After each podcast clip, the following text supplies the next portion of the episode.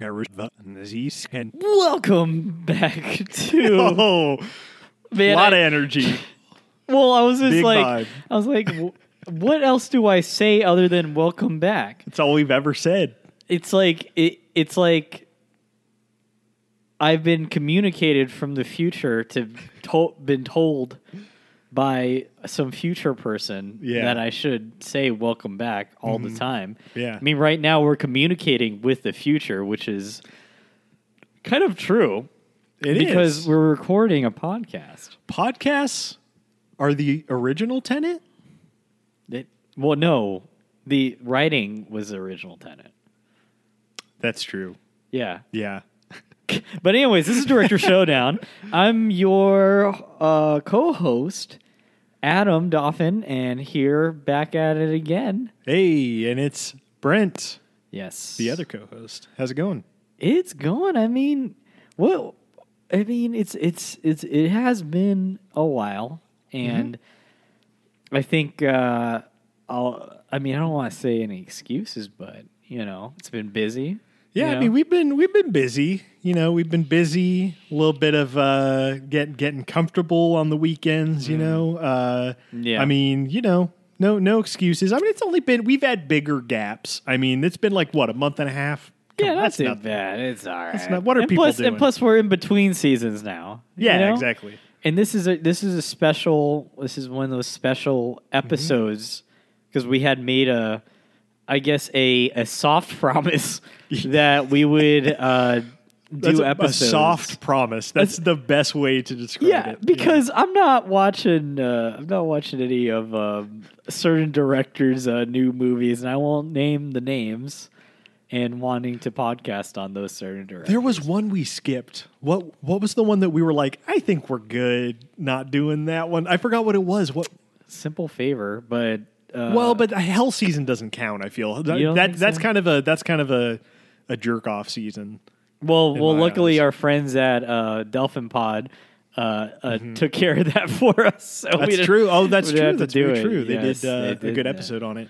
Uh, was it Linklater? I feel like maybe did dude. Linklater there's been like one? a billion Linklaters. I feel I like he skipped. put out like a couple. Yeah, like I don't know. I'm blanking on. Like them. no, it's the first flag flying. Final final flag for that was it. Flags, yeah, first first flag, flag flying flags with uh, just flags? a whole bunch of dad actors in it. We're, we're like it looked like a dad movie that wasn't for dads or something, which is the and weirdest thing. About listen, it. speaking as as a dad who truly has been watching a bunch of dad movies, um, I mean, I watched like I don't know if Ocean's Eleven counts, but I watched that recently. I watched I don't know if uh, it's a dad movie. maybe not, but it's I watched uh, Dark Waters, which was an incredibly dad movie. Uh, that was like a Mark Ruffalo. Uh, legal thriller that oh, was great. Yeah, it was really, yeah, really yeah. fucking good. It's uh, about the oil shit, right? Yeah, yeah. It's a pretty mind-blowing story. Mm-hmm. Uh, check that one out if you haven't seen it, I guess. But, uh, but yeah, I mean, I think both of us kind of saw that one on the horizon, and we were like, I think we're good. I think, think we're, we're good. All right. I think we're fine. But you know what movie hmm. uh, we are not doing that on because it's one of the biggest movies, maybe the biggest of the year. Um, and certainly of, of, I feel like of this podcast, I feel like Nolan's, you know, maybe other than Spielberg, like the biggest director we've covered, and we had to cover it. Yeah. And he's the biggest director probably like in working now, working now. Probably. Yeah, yeah. Yeah. I mean, like, I think like, uh, he's definitely someone ever, cause like, I, I think I said this on the Nolan The mm-hmm. Nolan uh, season where I was like, my mom even knows who Christopher Nolan is. And it's just like, yeah, my mom, like my mom loves movies, but she doesn't like know directors or anything, mm-hmm. but she knows who Christopher Nolan is. And that's like, that, that, that says a lot. yeah, know? certainly. Yeah. yeah. I mean, it's like, it's most of my family knows who Christopher Nolan is. Like he's, he's one of the last big, household like household, name. yeah. Household name directors. Mm-hmm. Um, So, I mean, of course, we were gonna gonna cover it on the pod. Yeah, and, um, and Tenet, yeah. you know, uh, we were both uh, very excited about it. Um, yeah, been a long remember, time coming. Yeah, you. I remember you told me like uh, you had heard about the script idea. It was like something, wasn't it like nineteen fifties thing, and then they changed it? I guess like that. Well, yeah. it's it's all rumors. It was all yeah, rumors was all back rumors, then, but yeah. it was like. Yeah, I think we talked about it probably on the Nolan season, I bet, because the timing kind of makes sense for, for all the stuff leaking about it. Yeah. But yeah, it was like, it's a, a, a global espionage thriller. Um, and then my, yeah. my, my, my, uh, my penis just got, you know, engorged yeah. with blood immediately. That's yeah. the worst description. Oh, boy, that sounded just the worst. Uh, but it, no, it's, it's like... It's been a while... podcasting, and you know I can't come with up yeah. with the cleanest things here. You know, yeah, we're we're getting back into it. Um, but yeah, and then like early on, obviously, because it's obviously because it's a Nolan movie too. The the theory and the rumors were that it had like uh, a time travel type of component to yeah, it. Yeah, and I mean it does. It does. Uh, yeah. I mean, uh, it it gets creative with it, and it's not you know, explicit, like going forward in time or something like that. But, um, mm. but yeah, I'd certainly say it's, it's like a time travel movie in some respects. I mean, yeah, it is. Mm-hmm. It's a, it's a spy-fi. I love that. I spy-fi. love that. I do like I that. I love that genre. In it. Yeah. Spy-fi. Not enough spy-fi movies. I think we should go on Letterboxd and come up with our own spy-fi list. What other spy-fi movie? Okay. So we got Spy Kids four, clearly, uh, the time travel one. So Man. we've covered maybe the entire catalog of spy-fi, of spy-fi films. Well, I feel like uh, I feel like two two thousands era was probably big spy-fi energy. Yeah, and uh, that and all those movies probably weren't even good. That's true. Spy, the spy component is what's hard to kind of nail down because I'm thinking of movies like Timeline with Paul Walker, but that's just that's just a side that's a time travel movie. That's just a time. Um, yeah, it's not like Spy. That was Crichton, wasn't it? That was a Michael Crichton book? Yeah, it was. One of his lesser efforts, I guess. Uh, wow, what else was there? Looper's not really. Looper they're not, not really, really spies. He, he's a hitman. Yeah, it's a hitman. So it's more of like a noir sci-fi sort of thing. Yeah, yeah. Yeah. Um, I don't know. If you have any uh, spy-fi I mean, I feel movies. Like, I feel like I would know, like if anything, I'd know about like a... spy-fi. I mean, all of James Bond movies are essentially spy-fis in a limited sense. You know what I mean? Because is he has it, always it, he always has those yeah. ridiculous gadgets and stuff. I guess I mean, that's a good call. Yeah, you know yeah, I mean? yeah, yeah. Just, is it? He is goes it on spy the moon. Fiction? He goes on the moon on one of them. Yeah, I mean, like right. that's a good call. Yeah, I James Bond, the James O G like, spy-fi. He's the O G spy-fi. Yeah. So that's what I mean. Like, it makes sense because Tenet is like pretty much his James Bond movie, you know, mm-hmm. like his Bond movie, except That's it's true. a C I A agent with our, our, our, our son, our boy, mm-hmm. John Daniel uh, Washington, David, John David, I think. Was John, it John David? David? I think so. I don't yeah, know. Is, is uh, son of son of Denzel, mm-hmm. um, a very bright star uh, who's uh, gonna do some. do some good shit, I'm sure. Mm. Um, yeah, he's great in it. I, I don't know. Where should we start? Because this this is a very... It is hard to start. It's Maybe we should start find... from the end. Okay. Because... okay, so spoiler yeah. alert. All right, let's give that. Yeah, out. I mean, it, listen. It, it, yeah. yeah, we're going to spoil shit. Yeah. Uh, well, well, so so should we start with the spoiler-free thing in case someone... Because like there are probably a lot of listeners out there who haven't seen this yet. That is know? a good call, yeah. Um, yeah, because it's still in theaters, but since COVID, you know, all so everyone's sad about COVID, and mm-hmm. you know, they yeah. haven't gone out to see it. Yeah. Um. Sure, I, yeah. I, on the other hand, have seen it three times. And uh, listen, listen, you and I have, have done a little dice rolling. You I mean, we, we've dice. said. I mean, I will say that.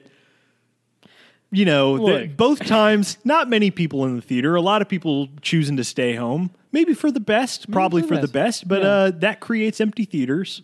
So and, so we're uh, opportunists. Yeah, so we're opportunists. Taking advantage of look, things. Look, guys, I'll just say, you know, we went to Santico's Palladium, and I'm I'm impressed with what they, they've been doing. A lot of cleaning there. It's great. Like they, they yeah, they super make you feel spaced out, yeah, yeah, they make you feel safe there with COVID. So, I mean, if anything, like. You don't have to go to the theaters, but you know, if you want to, it's not too too much of a yeah. I would deal. say I would yeah. say if you're gonna go, like go on a weekday, maybe a later yeah. showing, and man, is that theater gonna be fucking oh, basically yeah. empty? Oh, like yeah. a good yeah. time to go.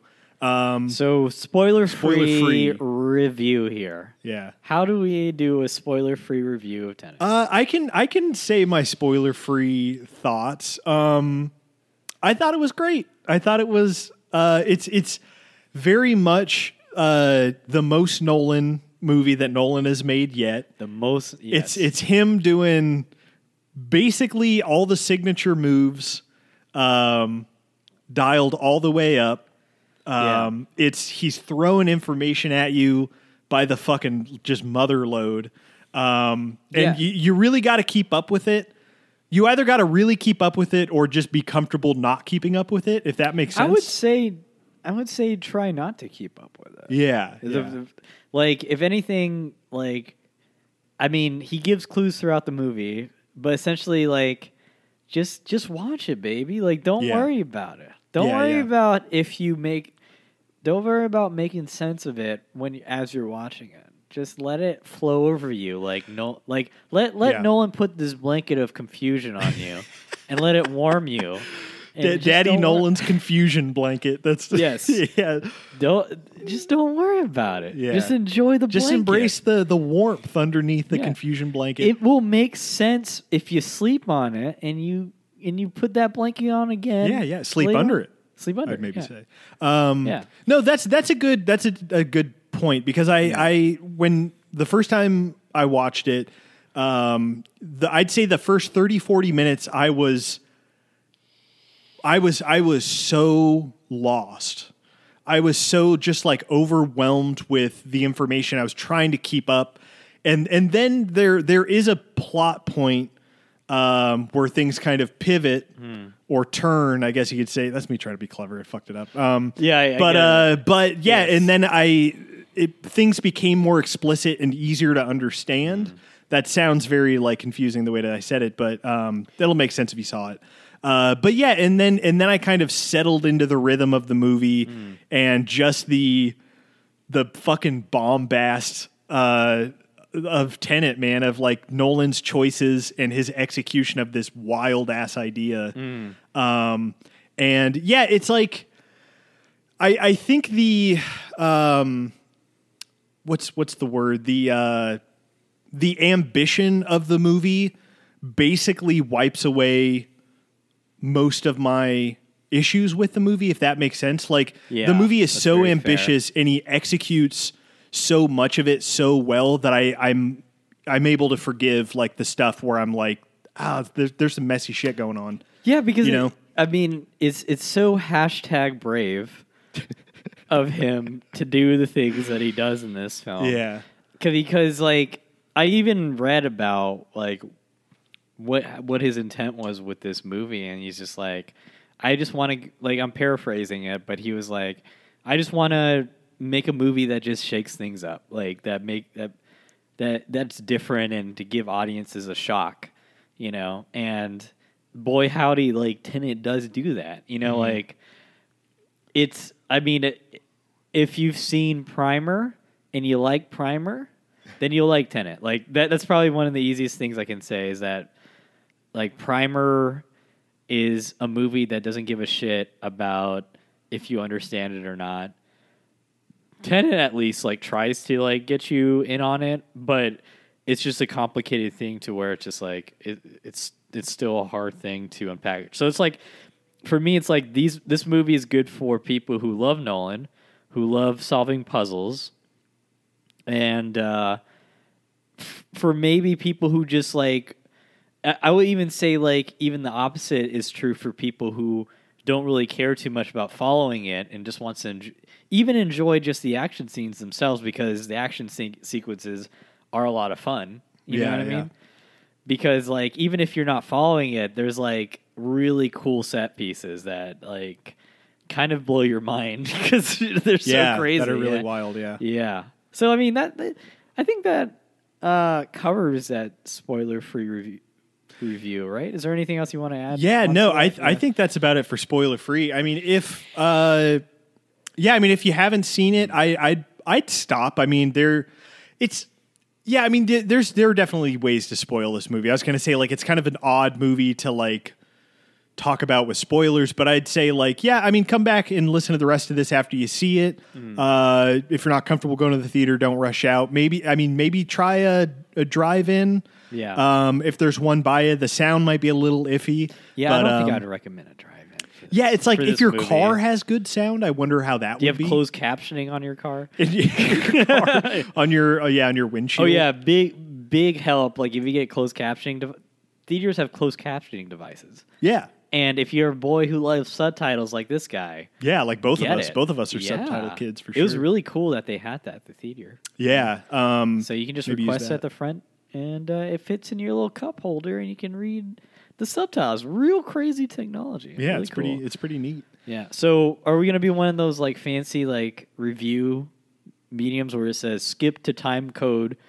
Uh, uh, uh, the one that appears on your screen right now. Sure, yeah. I think I, we're probably, uh, I don't know, we're probably at like seventeen, eighteen minutes. Um, yeah, I'll, I'll put a time code in. Okay. Uh, but yeah, we can jump into spoilery thoughts now, I guess. Um, okay, first impressions. Yeah, uh, first spoiler impressions. Hmm. Well, I, I don't know how to like make this that much different than what I already said. said but yeah. um, but what I wanted to, yeah, what I wanted to talk about is Nolan's trust in audiences, because I feel like it's it's an interesting thing to see develop, where you have a movie like Memento where it's low stakes, right? Because it's it's a pretty cheap movie.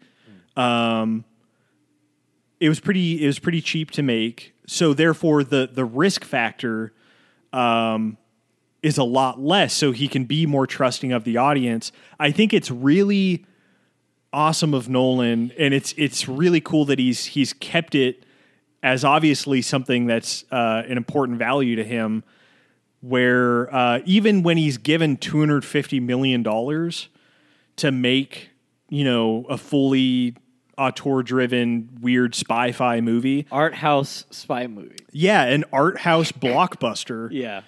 How often do you hear that phrase? Fucking never, because it doesn't exist. Can you exist. think of one other art house blockbuster out there? Uh, Jesus.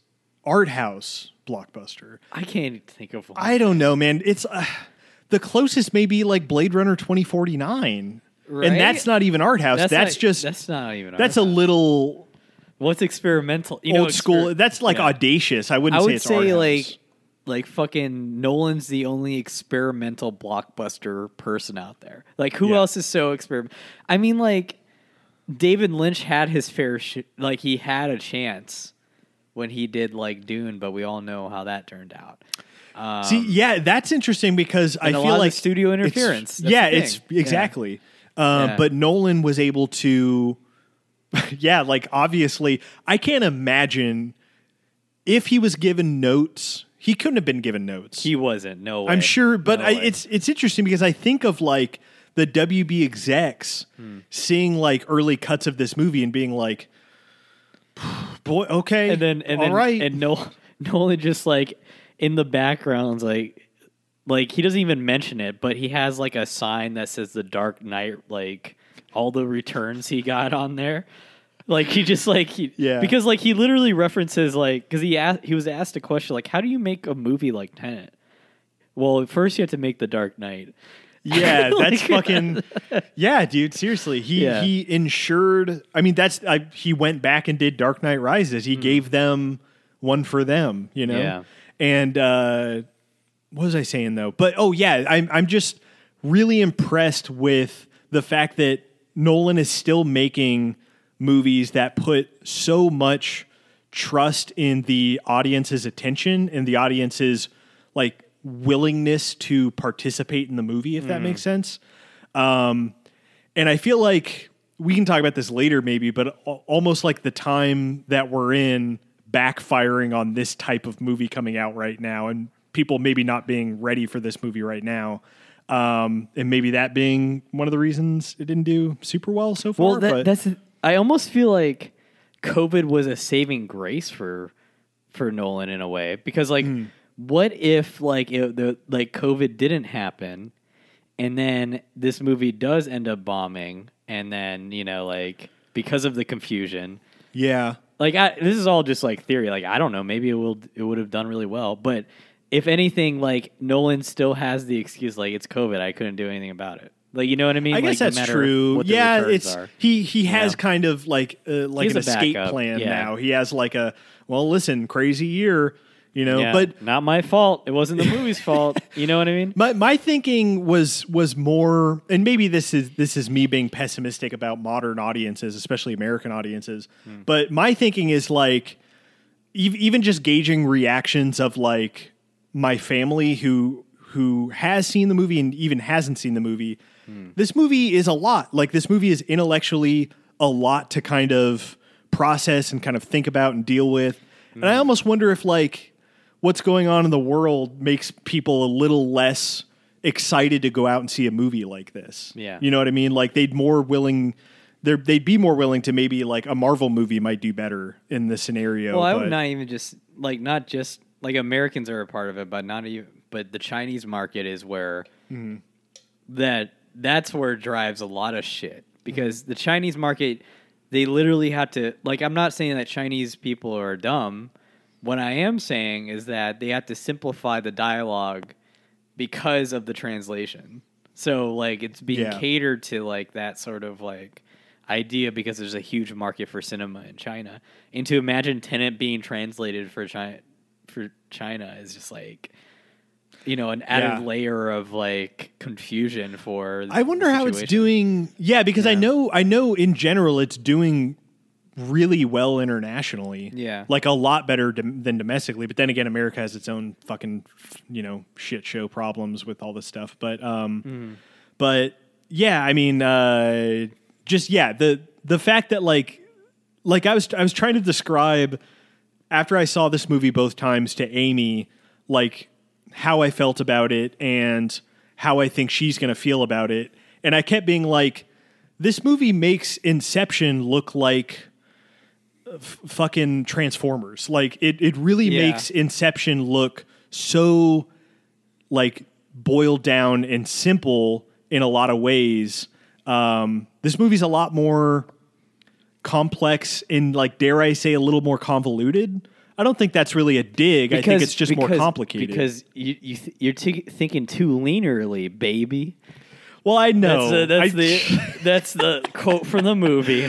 Yeah, you got, that's fair. You gotta stop thinking so linearly. Yeah. I think because, like, when, when you start embracing the mechanics of the of the, of the time shit, it's like you... The confusion arises when you want to place it in a linear sense. Like, it's true. It's like, if you think linearly, you're going to get confused. Yeah. Like, you can't, you literally can't think that way. Or else it just doesn't make, it won't ever make sense. Yeah. You know? Which is almost why, and I, I, I tried to put this into words after we watched it, or I, I watched it the first time as your second. Uh, I, I feel like Tenet, in a lot of ways, is like the alien language in Arrival. Where it's like, oh yeah, it's it's programming it. a a new way to think about storytelling. Mm.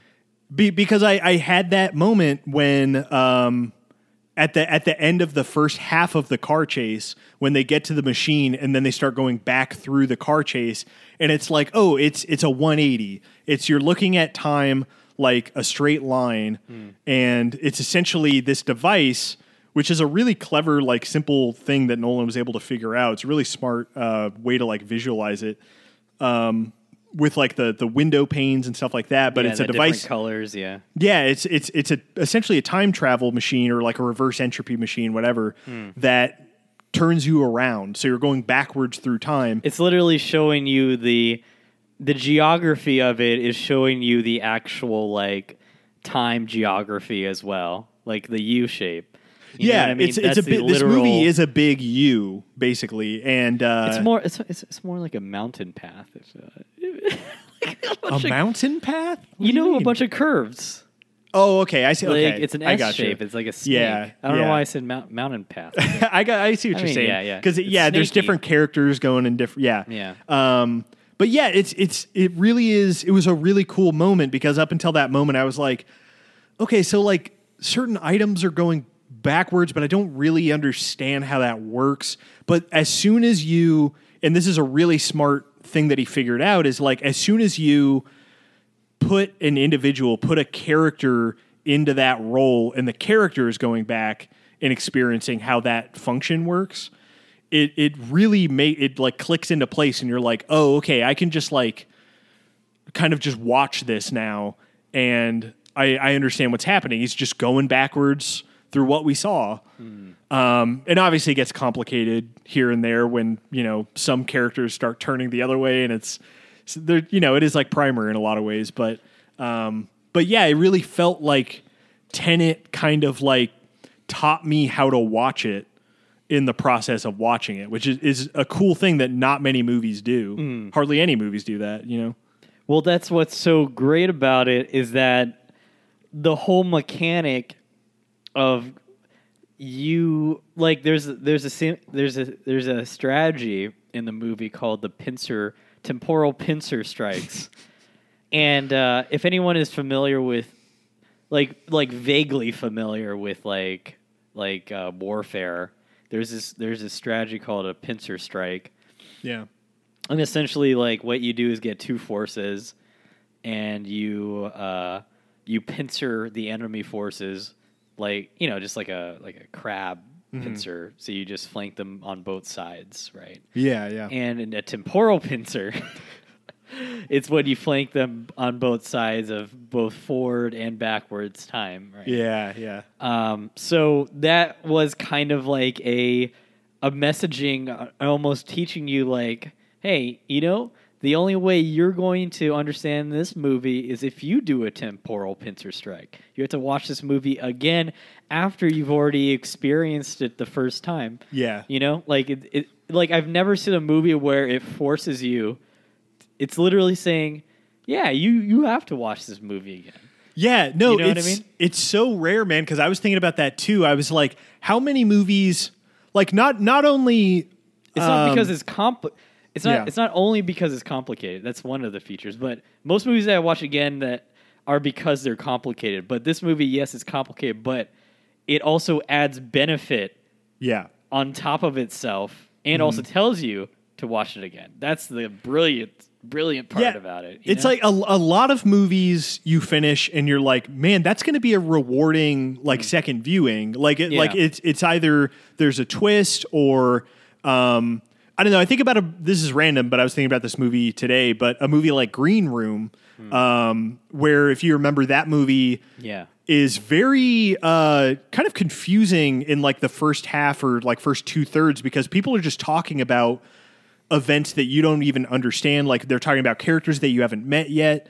And so like when you watch that movie a second time, it's really rewarding. Cause you're like, oh, I know what they're talking about now. I know what thing is going to happen that they're setting up.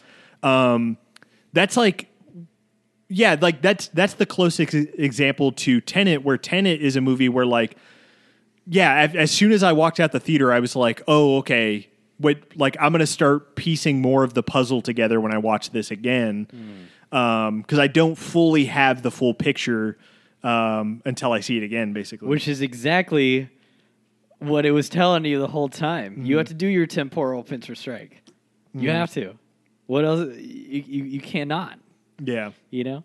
And the, the, the, the even brilliant thing to even to connect that again is the meta commentary on, oh man, I'm getting, uh, getting hyped up here. Yeah, dude. Get but into uh, it. the, the meta commentary on just storytelling, you know, like if you think about how you, the writing process is like you are, if you're a writer, you're like, you have an idea of how things begin and how things end. So you're like, you're almost like, you're almost like the protagonist. Like you, or no, you're almost like Tenet, the agency. Yeah. Where you like, you know, you know how blue team ends up, you know how red team ends up and how they inform each other. And it's like, from the end, you can like inform the beginning to have the causation to the end of the the movie or yeah. the book or whatever you're you're making. Mm-hmm. And that's what's so cool about this movie is like it's it's talking about the creative process like in general for for movies and screenplays. Because that's why I was when I was telling you about David Lynch, like David Lynch likes to play around with like personifications of um like literal like movie mechanics. Yeah. Twin Peaks gets into that a lot, but um, in this one, like the it was no coincidence that the the main character is just called simply the protagonist. Like that's like like it was like a brilliant move on his part to call it, because then it's like calling out like this is we're talking about like a screenplay here. Like this guy's the protagonist, and what does it really mean to be the protagonist, right? Like if you're having if you If you're writing a movie, you're writing and you and you have the protagonist, sure enough, like things are always going to go well for them. Where is the free will really in that protagonist? Mm-hmm. And that's what's like so crazy about the film is like, you know, it's all going to work out for him. Like the thing that like the story, the experience itself is never going to end. And that's what was so brilliant about the antagonist Sater, because he was like, I'm going to die. I'm not the protagonist. Therefore, no one gets to have experience. No one gets to see this movie. Mm-hmm. No one gets to see it. I will end it all. Yeah. Protagonist doesn't let that happen. He lets the movie happen still. And the fact that the movie happens is is like, it's like the causation is backwards as well. It's like the fact that we're even watching the movie is because the protagonist had won anyway. Yeah, because if yeah. he didn't, then the, the movie, movie wouldn't. wouldn't be there. Yeah, S- Sator is yeah. is uh, is like he's a sympathetic late... antagonist though, and sa- at the same time, I, I was yeah. gonna say it's like it's it's the Christopher Nolan that like wants to put on some board shorts and like get on his family's boat and like it's like it's yeah. like even his fucking outfit mm. in the goddamn movie like is like the lazy Christopher Nolan who like doesn't want to write the movie. Yeah, he doesn't want to write the movie. But it's like, it, and he's it, Kenneth Branagh, of course, he has to be. But it's like, it, it's almost like Sater is like he is like this self awareness of being the antagonist, like knowing that he's the bad guy. Yeah. Like in this movie, I guess, in this universe, and he's like, it's not fair that I'm the antagonist, and I want to have control. I want to have the free will. Yeah. I want to end it when I die. Yeah. And like that's almost that's kind of almost sympathetic in a way, and it's just like that's such an insane thing to like have commentary on in a spy-fi movie. Yeah, it's well, it's it's uh, it's doing a similar thing to what he did with Inception, right? Where mm. it's Inception was maybe a little clearer in what it yeah. was in the roles that it was kind of. It you know employing and stuff like that, and the kind of uh, theme that it was going for. Um, but I mean, this this movie has a lot of uh, yeah meta narratives about writing stories and making movies as well. And I, I wanted to say um, I, I just love Kenneth Branagh Sater. Uh, Yo, God, he was great. So good. Um, you you like Disney Plus? You you like Artemis Fowl? You see Artemis Fowl on Disney Plus, six ninety nine. That's all you pay.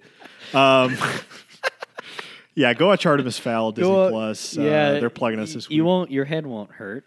Maybe maybe your uh, maybe your heart will. Yeah, I heard uh, Kenneth Branagh directed it. Yeah. While he was on the boat. Uh, filming Tenet.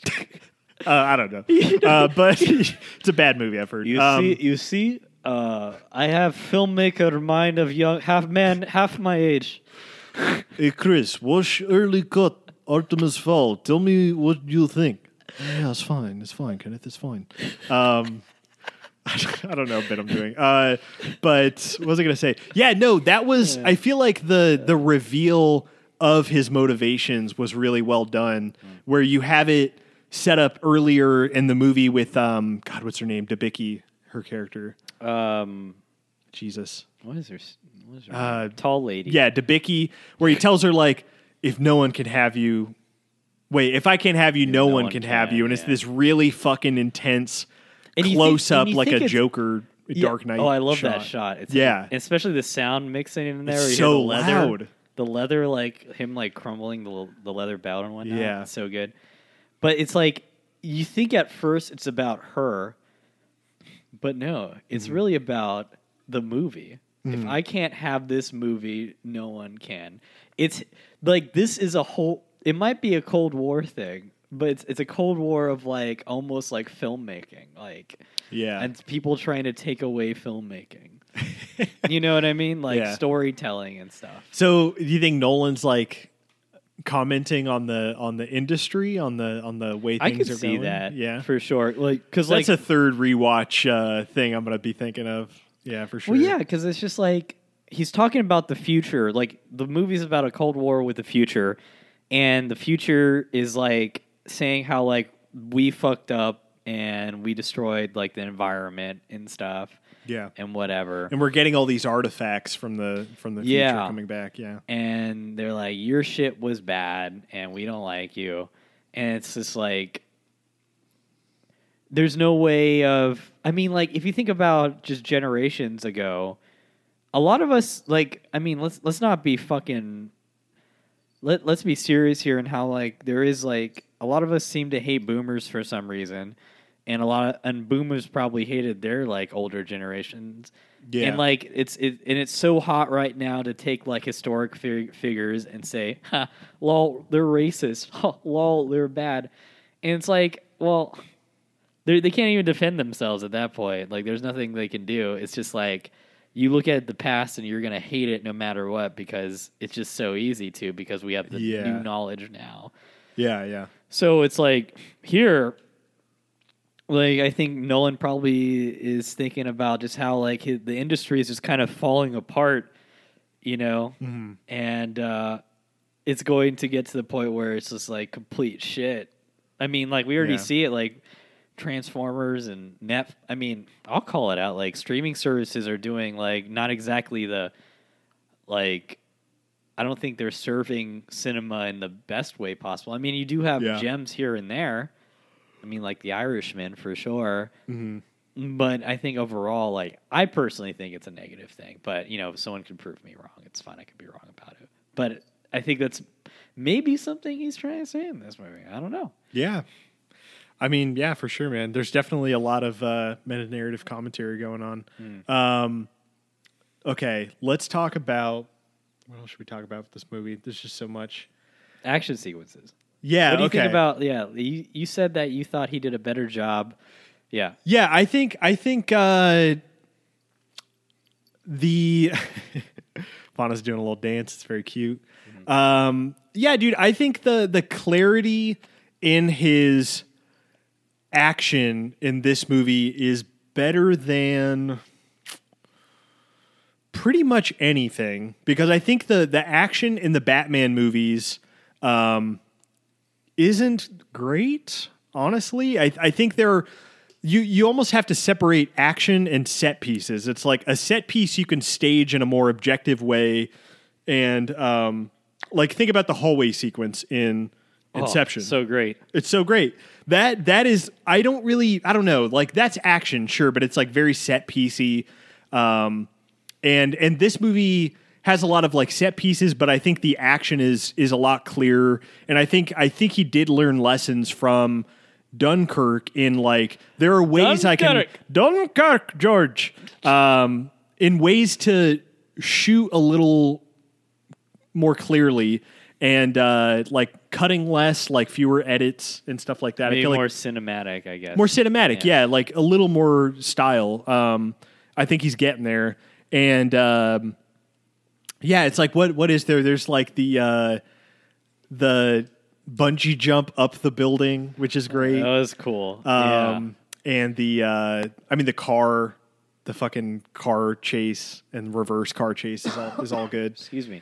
Um, oh yeah, let's start. Let's, let's, let's work through them. Like the bungee jump cord was cool.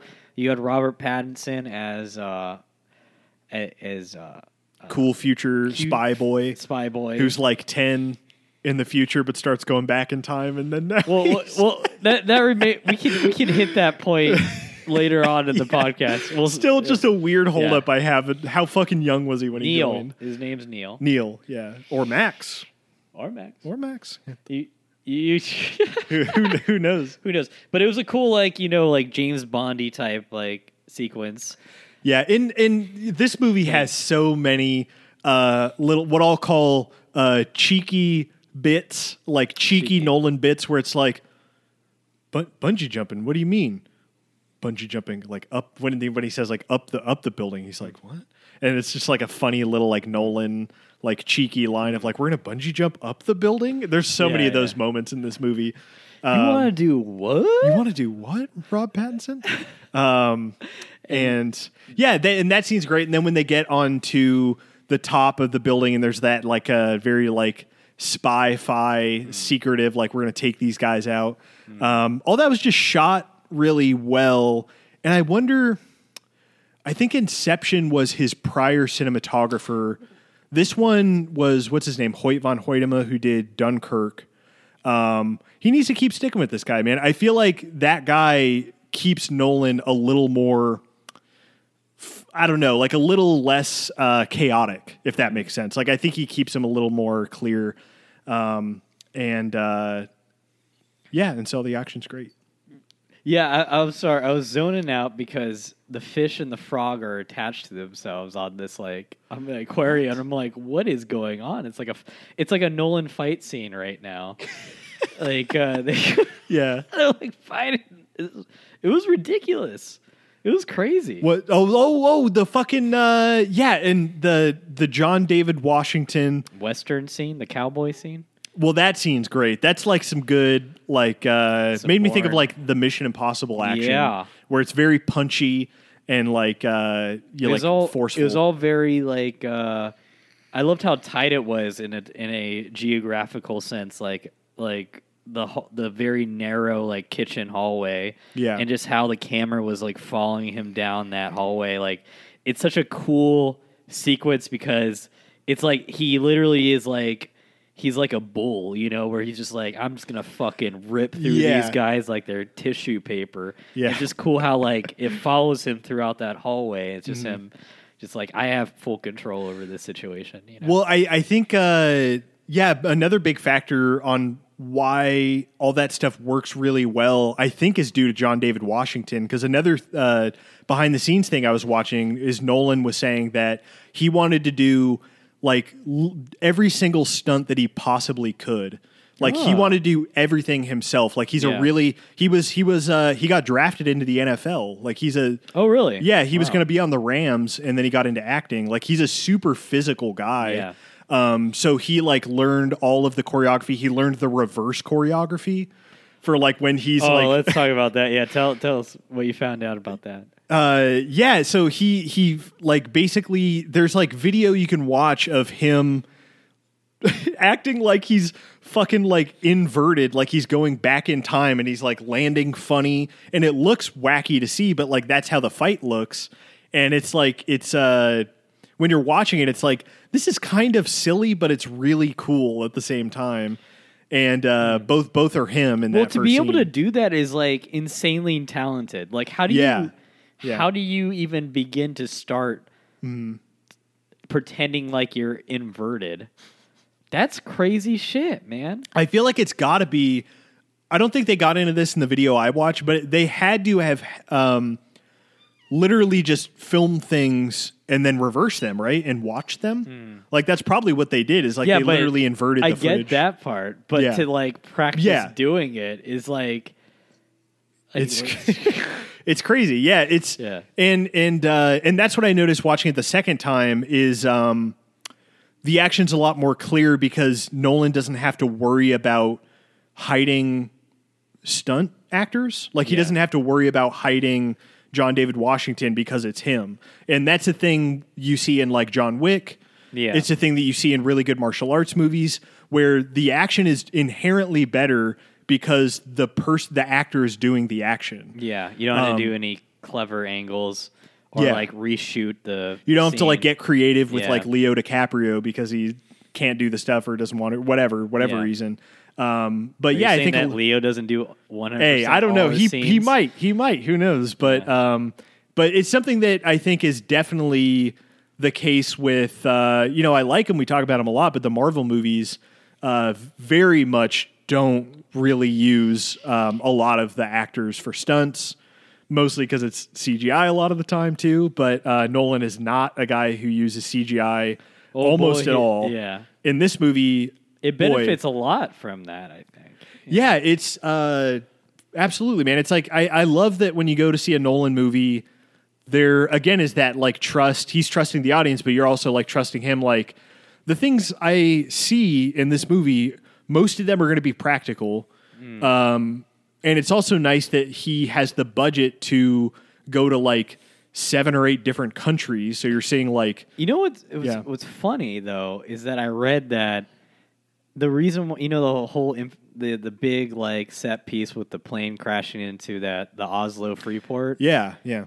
Apparently like it was cheaper to just buy the fucking plane than to use C G I. Yeah. I don't even, I don't understand that, but you know, I'm not, so, I'm not a guy who knows budgets. I don't know. I, I th- honestly, I think it just comes down to visual effects artists have a lot of work to do and they get paid well. Maybe, maybe Nolan time. was just like, he just knew that the amount of C G I like that would suffice his standards would be so expensive. Yeah. That he's like, we'll just go with the plane. You know well, what I, I mean? feel I feel like he approached it from a like, we're only doing this if we can do it practical standpoint, maybe. I don't well, know, but just what I read was like that it was, was cheaper. Just, yeah. It was cheaper than the C G I, which is I don't understand, but yeah, you know. it's yeah, I'll never understand how like a, a movie that has like a shit ton of like mediocre C G I costs like two hundred eighty million dollars.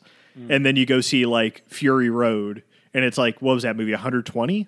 Yeah. And that's insane. Like it's crazy where there's like C G in that movie, but there's so much practical shit and you're just doing kind of like set dressing of the background. Mm. Um, but yeah, it makes it a really special experience watching a new Nolan movie because it's like, you're just going to see a bunch of shit you've never seen before, and Tenet's no no different. You're going to see guys fighting themselves, going backward in time. Fighting themselves, yeah. uh, you're going to see uh, a real plane crash into a real building, and it's going to blow up, and that's it's great to see. Hmm. We love to see it. Um, Do you think him fighting himself was him trying to fight fate? Trying to... Trying ooh. to... Uh, well, I will say... Take control and be in control of his destiny. Yeah. I think so. Metaphorically. Well, it's him. It's, him, it's definitely him fighting. Um, what's the term for everything? Uh, the universe. Uh, Ubiquitous? What? No, it's. Uh, I forgot the fucking term. What? Um, the, the it's like built into the movie. It's like it's reverse entropy. Entropy. Yeah. It's him fighting entropy. Is him fighting himself basically? Wow. Right? Yeah. Wow, that's know. that's crazy. He's fight fighting off death. So let, let's go to let's let's take a let's take a little trip, a little trip. Okay. Take a little trip going? down to Adam's Physics Corner. Oh, How many boy. corners do we have now? Well, let's rack them up. Uh, now. Well, I think we're Jesus. Yeah, we're inside of like a we're, multi multi-dimensional. Like yeah, a, multi-dimensional uh, room now. There's a corner in, in every surface I look at. Um, Man, I can't wait until Nolan makes like a like a multi-dimensional, like spatially dimensional, like movie where there's like super, like like super polygons and stuff and shit. I like just, that. I just truly. I'm waiting for that shit. Listen, man, I don't. Maybe we can end on this because this is a big discussion. I don't know where the fuck he goes from here, because it's like. I don't know, man. With Interstellar, that's how I felt about Tenet. Inception, dude. Where did you... and then he does this shit. Yeah, I have hope for Nolan. You always those brothers, those boys are always up to something, man. Those Nolan bros, they're always cooking up something. I those was going to make the boys. joke earlier yeah. that you know when Nolan came up with the device to like turn backwards to do a one eighty in time, that he called Jonathan up on the phone and was like, "Jonathan." Jonathan, Jonathan, guess what I just came up with? Are you having fun with your, your uh, little how's robots? How's Westworld season little... two? No, he doesn't even say Westworld. He's like, having fun with your, your robots or something? Yeah, your of... T V program? I, I can't do his accent at what, all. What, what are you on, uh, uh, Showtime? Or Showtime? Are you on Stars now? It's a, it's a Star show? My children watch Stars. They love it. They like love the pirate like, show. I don't think they've seen your show, Jonathan. Just like throwing complete shade. But yeah, that, yeah. that feels like, like, I feel like they're competing with each other. Yeah. I don't know if there's much competition, but. Uh, I think they're probably, they probably will make another thing together. So. They should. I'd yeah, love to see should. it. That'd be cool. But uh, down Adam's uh, physics corner. Oh, yeah. Pull me in. Because he brought up entropy. Mm-hmm. And um, so actually in physics, uh, and I know we always like to say time is a flat circle and whatnot. And I, I, I I'm always in the realm of believing that. But let, let's talk about let's talk about how ph- phys- physicists have have a theory on how they uh, they say that time is simply entropy passing. Mm-hmm. You know, entropy, like as entropy increases, um, that's the only indication that we have of like time going forward. Yeah. So it's so really it's clever. Like things decay. Yeah, yeah things decay. Yeah. Mm-hmm. Uh, it goes like things go from a state of order to chaos, right? Yeah. Like in physics, actually, like when you when you make something like you make something ordered, like let's say that I decide to make a bike, right? I take all this raw material and heat it up and do all this stuff. And it seems like I created order from chaos, which I kind of did, but the whole processes of like heating it up and all that actually increases the overall entropy regardless. Yeah. So no matter what, we're always going towards a state of chaos. Mm-hmm. And in Tenet, it's interesting to see like how like they they're de- the turnstile seems to work by reversing entropy. Like that's that's the whole idea of um, going backwards in time, right? Yeah. And it's like that's what's kind of like interesting because when you're thinking about um, order and chaos, like essentially what's happening is that the universe is like. It's it, where do I start from here? Okay, so keep the, okay, so so table the that concept what I just said, right? Yeah. Like the the order to chaos and reverse entropy is going back to order. So the uh, there's this I, I one of my favorite one of my heroes actually is Richard Feynman, and he's a physicist. Mm-hmm. And I actually have a painting of him, and I read it's all right his there. books. Yeah, right there on the wall. And it was great because Neil actually references Richard Feynman for like a, a second when he's talking about uh, like the whole mechanics of uh, going back in time and whatnot. Mm-hmm. And Feynman diagrams were revolutionary. That's when he won the, I think he, he, he won the Nobel Peace Prize for quantum electrodynamics that includes like the Feynman diagrams. And I won't get it. Like I don't fully understand it. And even Feynman says, I don't understand it either. It just works. Um, yeah, it's it's all very confusing, but there's like uh, there's this thing where in when when a positron when you emit a positron, there's actually an instance where I mean I hope there's physicists like listening because they'll probably correct me and probably do a way better job at explaining. But there's just things called virtual particles that actually go back in time as a electron moves forward in time. Mm. So I'm pretty sure that Nolan, what he saw was like, let's look at these Feynman diagrams. How can I make a movie out of this? How do I do this? Yeah. Like, because they talk about that specific example in the movie. And I, I did, I did awful in science. I was not a science person. So yeah. that stuff flew over my head. I didn't even understand it. But like, as you're talking about it, like, yeah. I, I just recall that like, yeah, I mean, it would make sense if like, uh, he approached similarly to how he did, I guess, with dreams and Inception and even Interstellar with uh, the way time works, it's around black holes and things like that. Um, it would make sense if he if he was like, how do I begin writing another Christopher Nolan movie? Let's like get some ideas flowing. Let me like read some. Yeah, I mean, yeah. He consulted, I think, Kip, Kip Thorne, Thorne again, again yeah, on, on this, this movie. Mm-hmm. Um, so I'm pretty sure he got a lot of ideas. And that's what I love about Nolan is that he takes like these physics ideas and like, how do we make that into like an interesting plot mechanic? Like, I wish that we had more of that in film. Like, yeah, like why can't we take these? Like, you can teach teach people about physics like in these weird ways of like plot mechanics with like just physics ideas, you know? And because there, yeah. there's a lot of crazy shit in physics that we are not intuitive with. Yeah. You know, and so he's gonna he he has a couple of science textbooks Oh yeah. And he's gonna he's just gonna start pulling out. He's gonna flip to chapter two, and that's gonna be his next movie. It's and it's gonna be great. It's gonna he's just he's making digestible. Yeah. He's tur- he's turning like complicated so, scientific ideas into digestible entertainment. Oh yeah, yeah. And that's so insane. Cool because it's like introducing yeah. people into things that maybe they just never knew about, like that are really interesting about science. You know? Yeah. And that's what was cool about Interstellar is that that's his relativistics movie. This mm. is his quantum movie, and both of them have weird shit with time.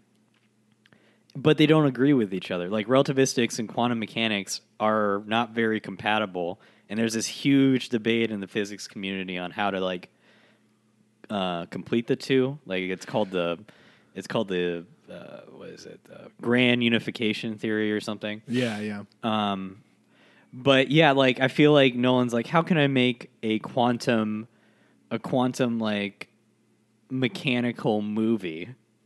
How do you do that? Mm-hmm. And he said, oh, we can, we can try this whole, like, palindrome thing. Because, like, with virtual particles, they go back in time to compensate for the other one, and they annihilate, and they get rid of each other. And it's, like, mm-hmm. essentially what happens... Wh- this is what I'm thinking, what his kind of whole, like, philosophy on it is, like, the movie... The universe is, like, one hundred percent deterministic. There's no free will, really. Mm-hmm. But the universe, like, emits essentially a virtual particle, which is the people going backwards, to compensate for not for no annihilation. Yeah, because like it's like it wouldn't. It's it's kind of crazy because it's like it the universe almost compensates itself because just because like the. the technology exists to go back in time, it makes up for it with all the events that the people do. So experience happens regardless. You know what I mean? Yeah, yeah. That's well, the craziest part about it. Would, I'm out of my depth here a little bit, but would it would a kind of example in the movie of that be her seeing herself jump off the boat and that kind of arc coming into fruition, that that was her jumping off the boat, and that's like the completion of her arc. Yeah. Something like that, right? Mm. That's that's why, dude, yeah, the whole like um, upending of uh, Nolan's like wife problem yeah. in this movie I thought was really cool. Mm. What he what he did with Debicki's character, uh, which we can get into, but yeah. Well, what, what I mean jumping off that is that the the simple fact is like, the fact that she experienced it is exactly like what has the causation of it regardless. Mm-hmm. You know, she wouldn't have experienced it if it w- wasn't going to cause her to jump off the, the thing in the first place. It all like every, all the loops close. Yeah. You know what I mean? Like, I don't think there's a problem with bootstrapping in it because it would have happened. There's no other way it would have happened regardless. And, like, you know, people can fight me on that one, and I totally agree with people's disagreement on, like, you know, what is really causation. But I personally don't believe in free will. Like, that's my own thing. You know, like, I don't I don't think it's uh, real. Yeah. But um, I think that's the way that, um, I don't know, any anytime you see a movie that has a time travel component, there's either going to be paradoxical elements, or the movie like Looper, this is the best example, is going to say, don't worry about it too much. We can talk about this all day. But like what I appreciate about but this one Tenet, doesn't really ha- doesn't have paradoxes. In it. Yeah, I think that's what yeah. I appreciate about it, and I'm going to appreciate the most when I see it for like the tenth time. Oh, wow, so where we go? Because I'm there's so much fucking movie. There's so much information in this fucking movie. Um, is that uh. That it, it like yeah when they when they turn around and they go back in time, um, they're oh, Jesus Christ, how do I start talking about this? They could potentially run into themselves. It happens in the movie. There can be multiple versions of you all existing on the same plane. There's multiple Neils. There's multiple protagonists at a certain point, um, and. I don't know. Yeah, it, just by there's that line. I think when he first goes back, the the lady like giving him the quick tutorial of like, listen, fire's going to be ice, all that, you yeah. know, all that shit. And like her saying like, don't touch yourself, don't run into yourself, um, is like enough of a rule. I don't know. I feel like, yeah, I feel like it avoids the paradoxical like nonsense that time travel movies can like unwillingly like jump into, if that makes sense. Yeah. Uh, I just think that it, it all, it all is, it's, it, it's all closed loops though with this one. Yeah. There's nothing. It's just like Primer. Primer is like another, like, it's a tight fucking, like... I need to watch Primer again now, for sure. I haven't seen that movie in so long. Yeah. yeah. Like, the the biggest, like... Uh, I think I think the la- the lazier time travel movies is Terminator. Um, not to say... I love Terminator. Don't get me wrong. They keep it clean. They keep it clean. Send a guy back. He goes back in time. Who cares? Yeah. You know what I mean? Like, it does. There's no implications of like how yeah. it works out. I, you know what I mean? I recently uh, rewatched all of Lost, and that that is that is a show that fully dives into um, the messiness of time travel, and I think has somewhat mixed results. But it it I think has the right kind of like uh, it it has similar. It has a similar theory that Tenet has where it's like, yeah, you're going to, you went back in time, you're going to potentially like see yourself or you're going to see this person's dad. And that always happened. Like you were always there. And the, the effect that you had in the seventies uh, always happened to the current timeline. Um, Cause you, you yeah. think about it in the physics sense, like a photon light, it is in its relative frame. It's experience. There, no time has passed. It's experienced the whole universe. Like that's what a photon experiences. So what's happens happened. What Neil said.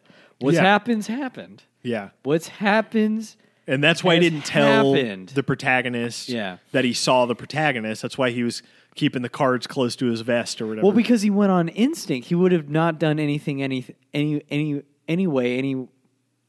He wouldn't. There would, there would have been no other possibility. Yeah, because like it's already happened. Mm-hmm. Because that's that's the meta commentary on the film as well, like on filmmaking and storytelling. Because it's already happened. Mm-hmm. Like no matter what, like when you read something, or you watch something, or you experience something, it's happened. Yeah, yeah. It's always going to like technically we all live in the past. We all live in a happen happened state. Mm-hmm. You know, like there's no other possibility. That's why I don't believe in free will. Like, thing, things have already, things are going to go the way that they did because there's no other way it would have happened anyway. Yeah, and every everything it, yeah. we've ever done is written in fucking permanent marker. It's like it's it's there. You yeah. can't be erased or taken back. The effects are already are done. Yeah, yeah.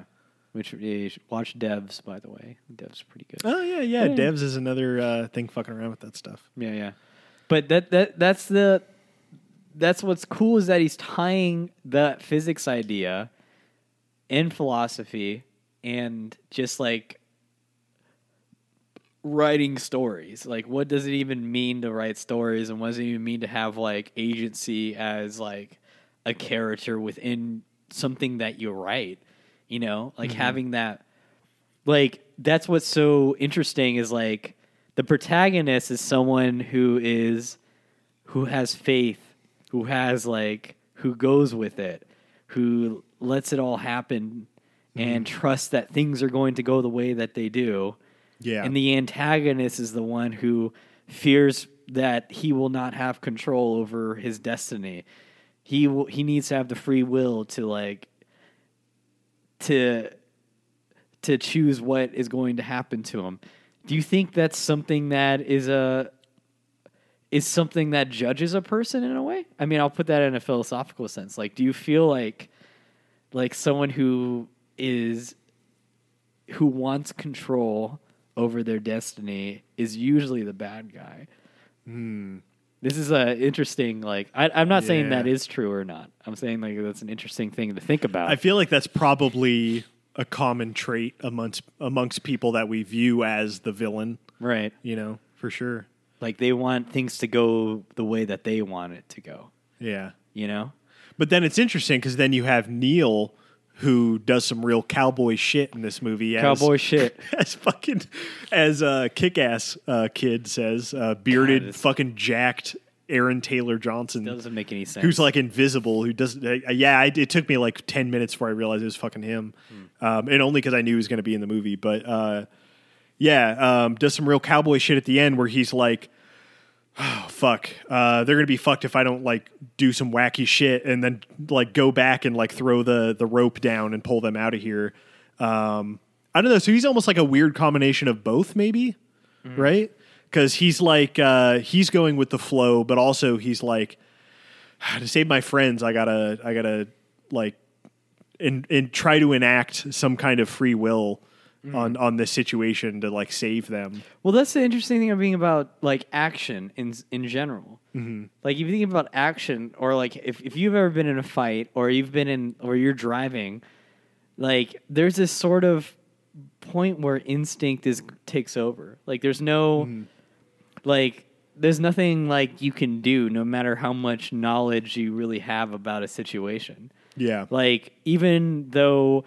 Even though um, the protagonist had known that he was going to fight, it still did. He didn't know exactly how. Like, like when it happened, he just had to go with what was happening. Like, what what else was he gonna do?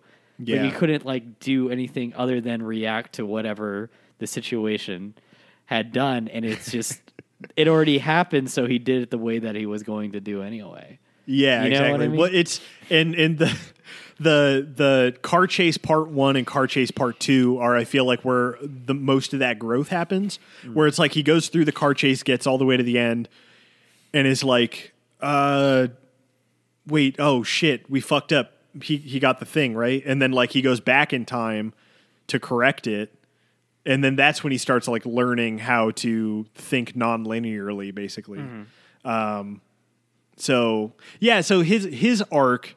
Is like he, I, I will say this. It's like this is kind of one of Nolan's coldest movies, but it's like he's, it's it's in place of him doing something more like scientific and like intellectual, in like the meta commentary of like the way that I don't know. I'm losing my train of thought. I don't. Now. I don't. Yeah. I, don't know, I don't know if it's like. I mean, like the way that like tonally it might be cold, but I think it's like almost an. Like a Nietzsche sort of like thing where you're like, if you heard the saying, amor fati, like love fate, like yeah. it's coming to terms with just like how things will play out in your life. Like knowing that it's okay to like, even though you know what the future is going to be, you still are going to go through with it and accept it the way that it's going to come. Mm. It's kind of like when Neil said, Like the be, Neil and the protagonist, their relationship is very adorable. Um, I like I like those two. Yeah, that's that's um, the heart of the movie. That's is the heart their of the movie. Their relationship. Yeah, and it's just so it was a sad moment when he's just like, you know, like this is the this is the ending of a friendship for me, but a beginning of a beautiful friendship for you, or something. Yeah, yeah. And it was you're, just, you're gonna meet me when I'm ten years old in the future, and we're yeah, yeah. we're gonna get along great. Then stuff, I'm gonna turn yeah. around and go back and yeah, yeah, exactly. But like, it, it it's just it's it's sort of that philosophical thing where it's just like you're you're okay with how things will turn out.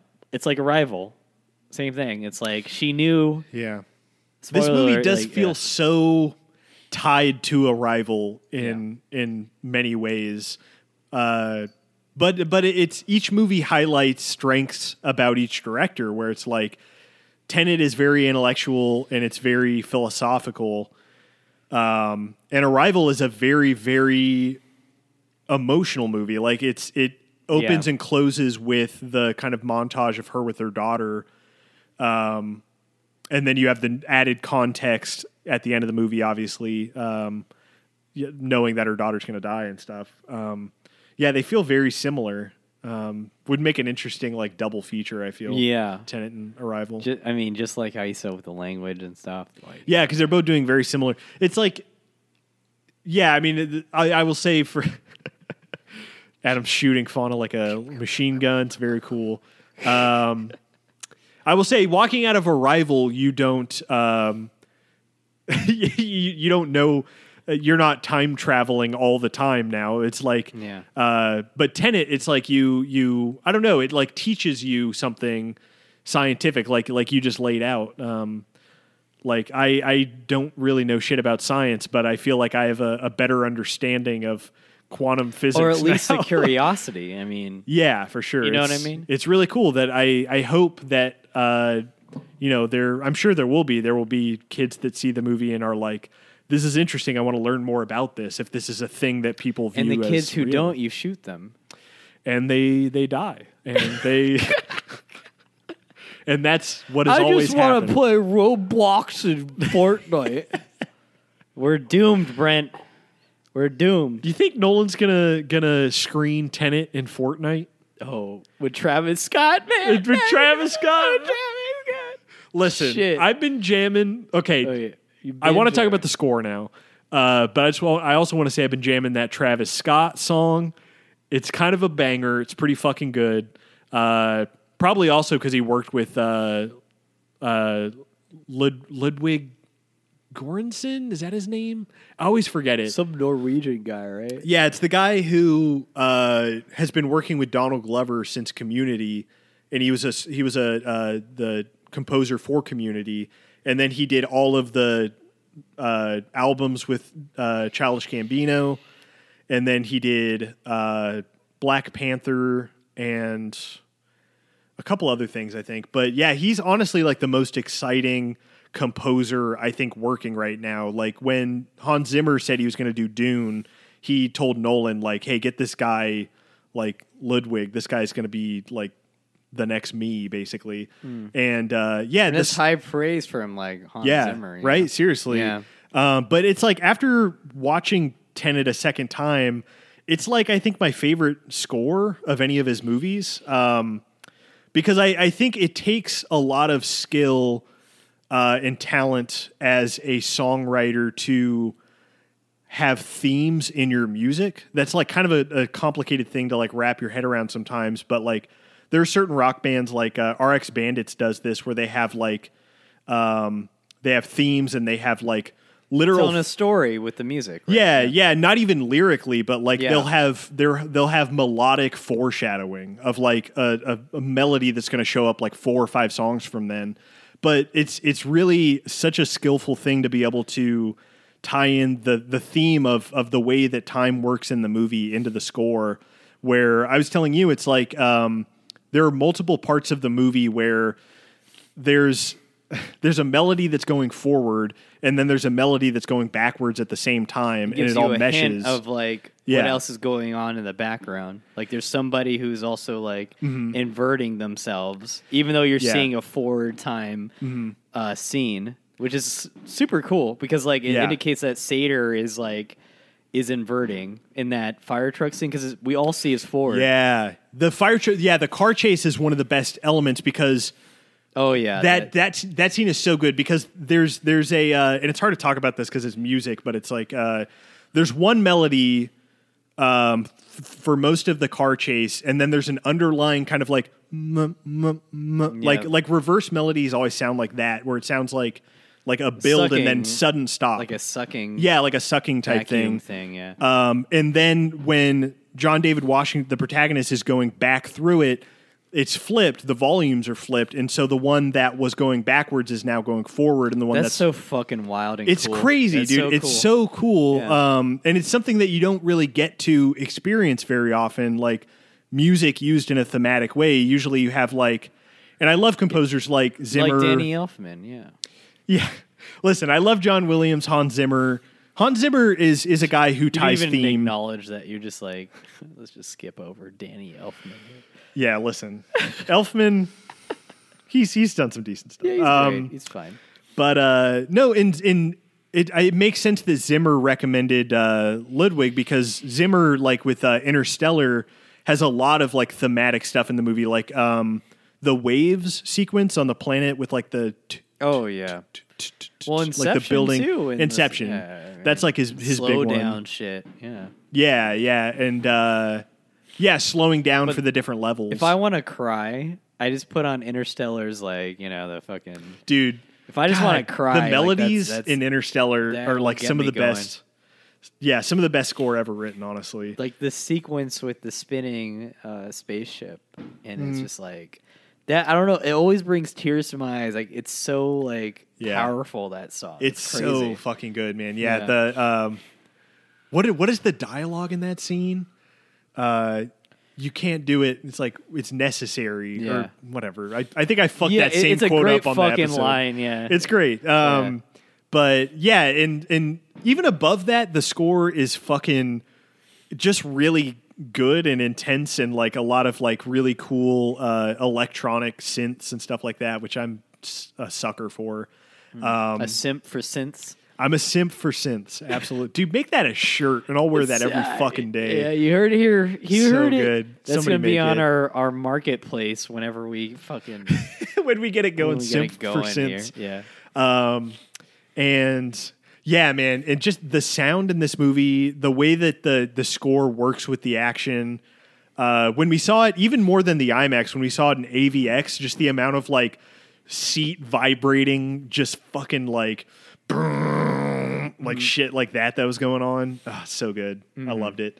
Um, just yeah, just like the audio visual of watching Tenet is enough for me to recommend it to everybody. Yeah, because it's just yeah. so like heavy, and you just feel like you're fucking in it. You yeah, know what I mean? Exactly, and that's what yeah. Nolan's so good at. And it's like, you, I mean, even maybe to a fault, where he's like, you don't really need to hear all the dialogue. Like, uh, it's yeah, not the was, most important. There, yeah, there, I mean, like it was, it was fine. Like, I yeah, mean, there's he cleaned some it part, up. Yeah, I think they re re released it to where you can understand it more.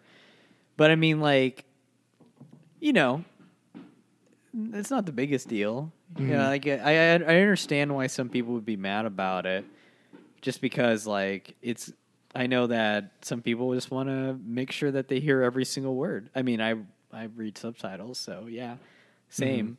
Mm-hmm. But I don't know. I don't think that takes it away from me. I don't think that takes that much yeah. away from me, just because of all the other things that like happened in this film. Yeah, for sure. I mean, it's it's one of those things like like I talked about with Green Room, where it's like.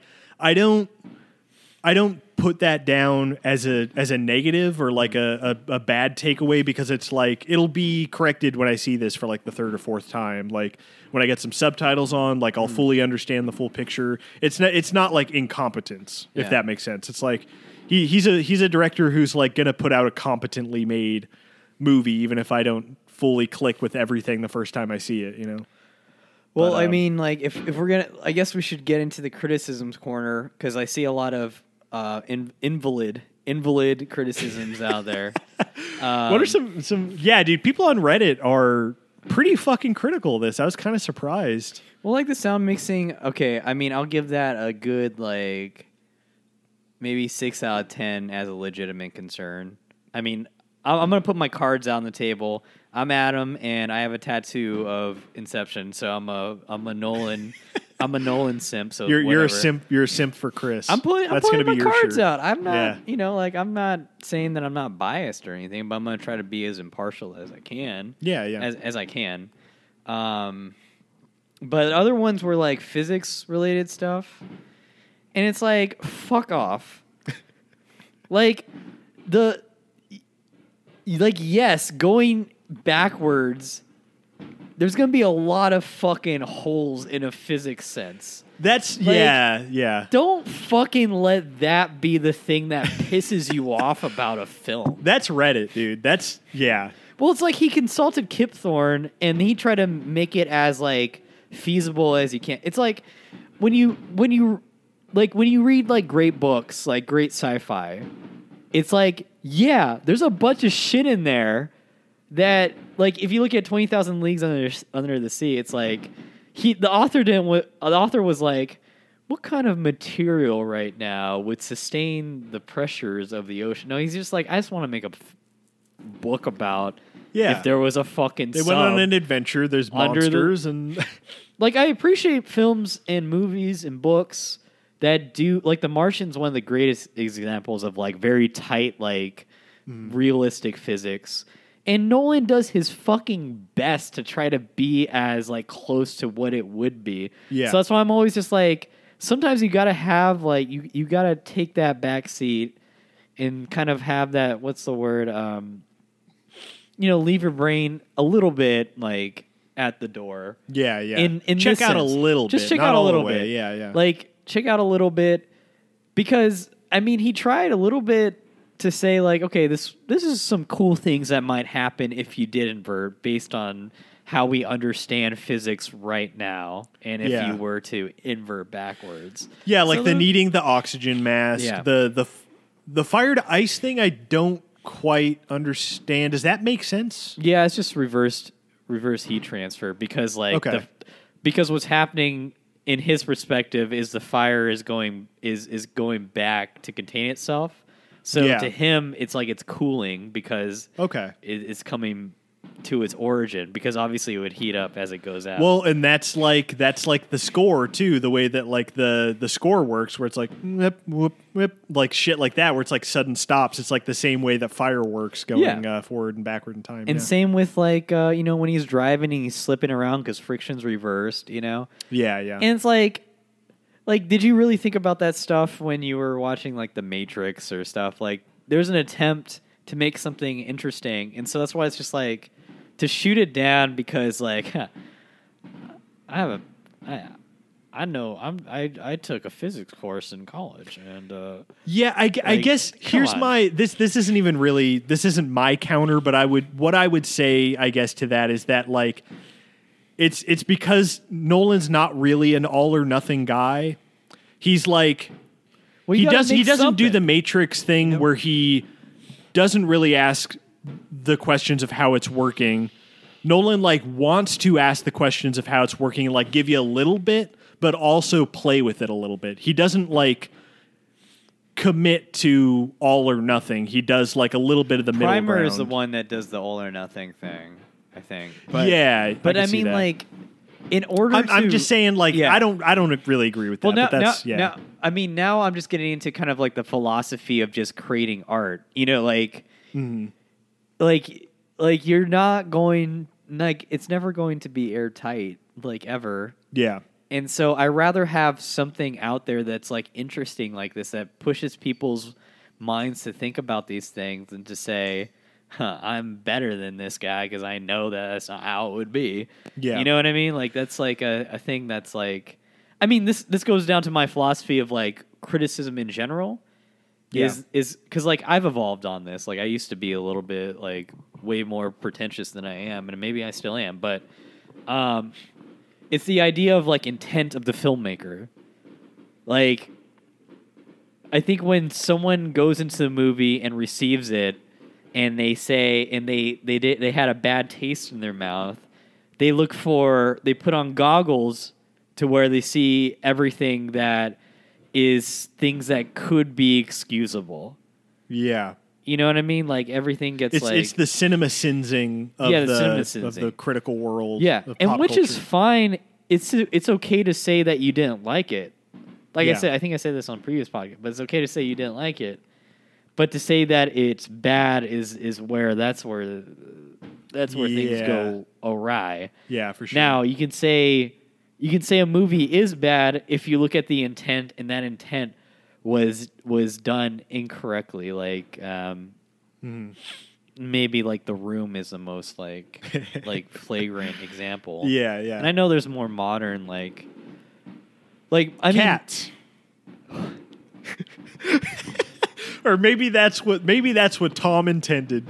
Who fucking knows, man? Jury's still out on Cat, that one. Cats is Cats is probably. Or I think the jury is convicted at this point. I think everybody is in jail uh, as they should be. Um, yeah. Let's just hope that Tom Hooper doesn't doesn't uh, get more work.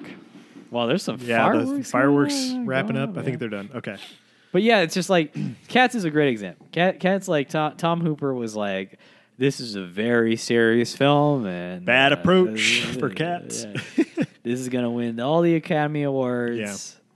Yeah. You know. My, and my rebuttal to even what I said as like a justification yeah, for fine. people's criticisms is like him taking that middle path of being like explaining the way that fire's going to invert, or explaining that like uh, you need oxygen because your lungs aren't going to work the right way. Is it is it makes like a visual thing for the audience to attach to that's like gratifying to see play out, like dramatic, you know? It's like the scene when he walks out for the first time and he's inverted is like thrilling. It's like, oh, this yeah. is fucking crazy, because like all the sounds you hear are inverted.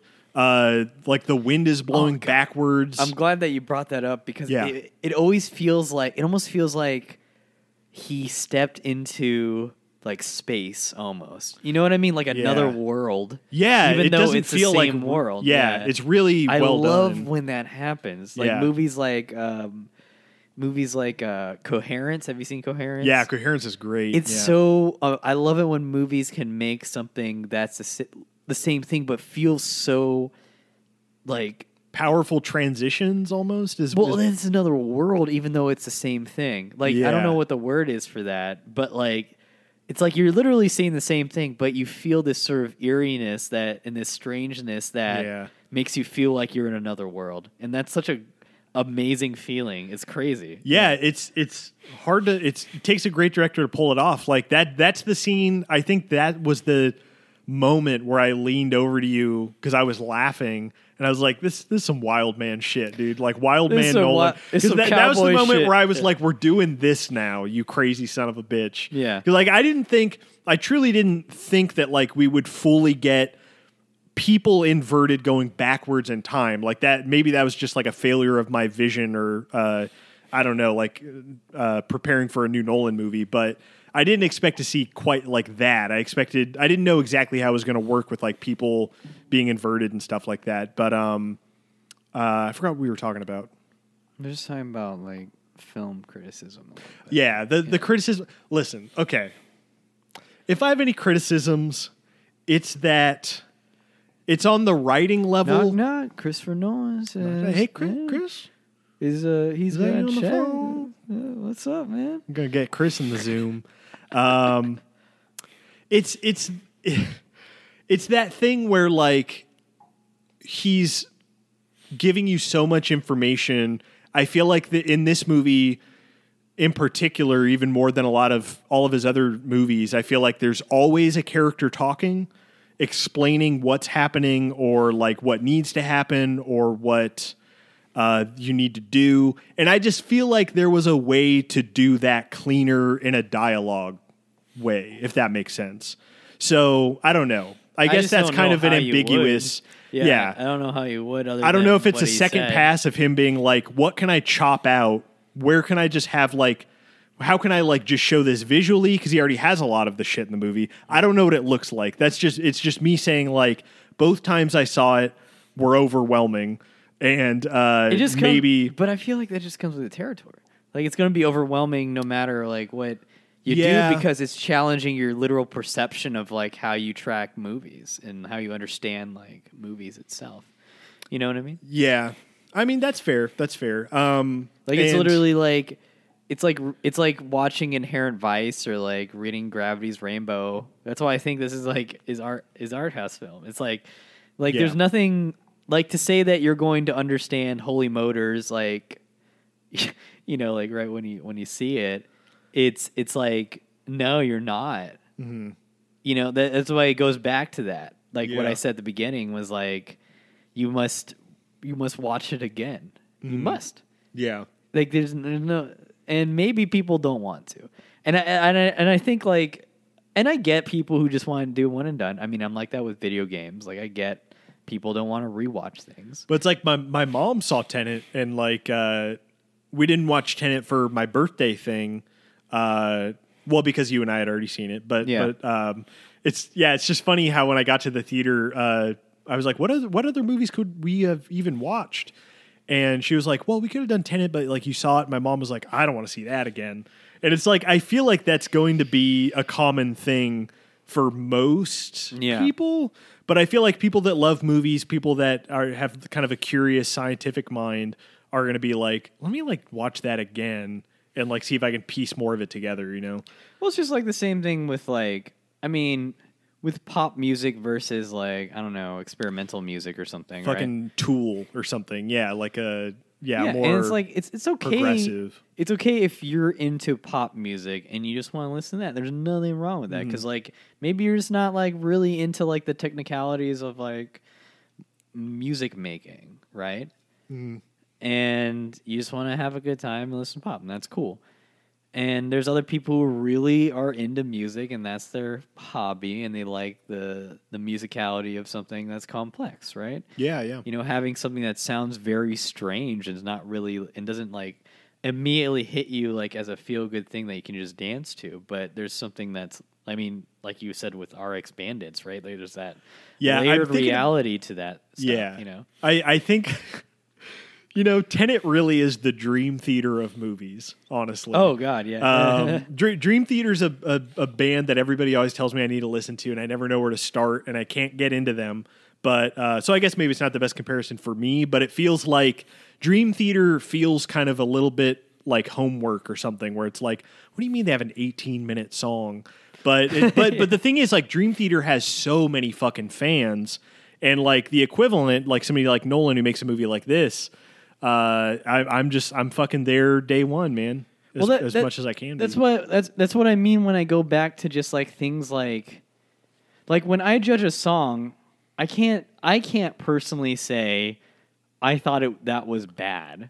I can't say it because I'm not someone who invests a lot of time to understand, like, like you're the guy who understands, um, like scores and stuff. So I let you handle that. And mm-hmm. I, I, I, I appreciate your knowledge of it, and I trust like what you comment on about it. Mm. For me, it's like I don't say, like I tr- at least I try not to. Maybe I have, I try not to say like that song is bad. Yeah, I just say I don't like it. Yeah, for sure. Music you is know? so hard too.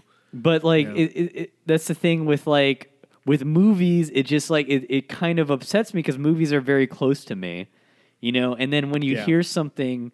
When you hear someone say, like CinemaSins, when you hear someone say it's bad and give things that are like very surface level iceberg stuff that are very subjective and yeah, as as some sort of objective criticism of the movie, it it's really disheartening and it kind of ups, it upsets me. Like for I sure, want, I well want, that yeah. I mean, yeah, me too, man. And it's it's yeah. uh, one of the. Inf- The great unfortunate things, uh, the fact that CinemaSins is like one of the biggest movie YouTube channels. It's like it makes people feel smart. Yeah, when it makes not. you feel smart when you when you criticize. Yeah, yeah, even shit that doesn't uh, that's not really a valid criticism. You yeah. know. Yeah, um, because like Tenet is that meta meta narrative on like almost just like understanding anything. Like when I go rock when I go bouldering, like I do a route. That's hard, right? I climb up a route that's hard, mm. and I don't get it, and I fuck up. It doesn't mean, like, that route was bad. It means that I don't understand it.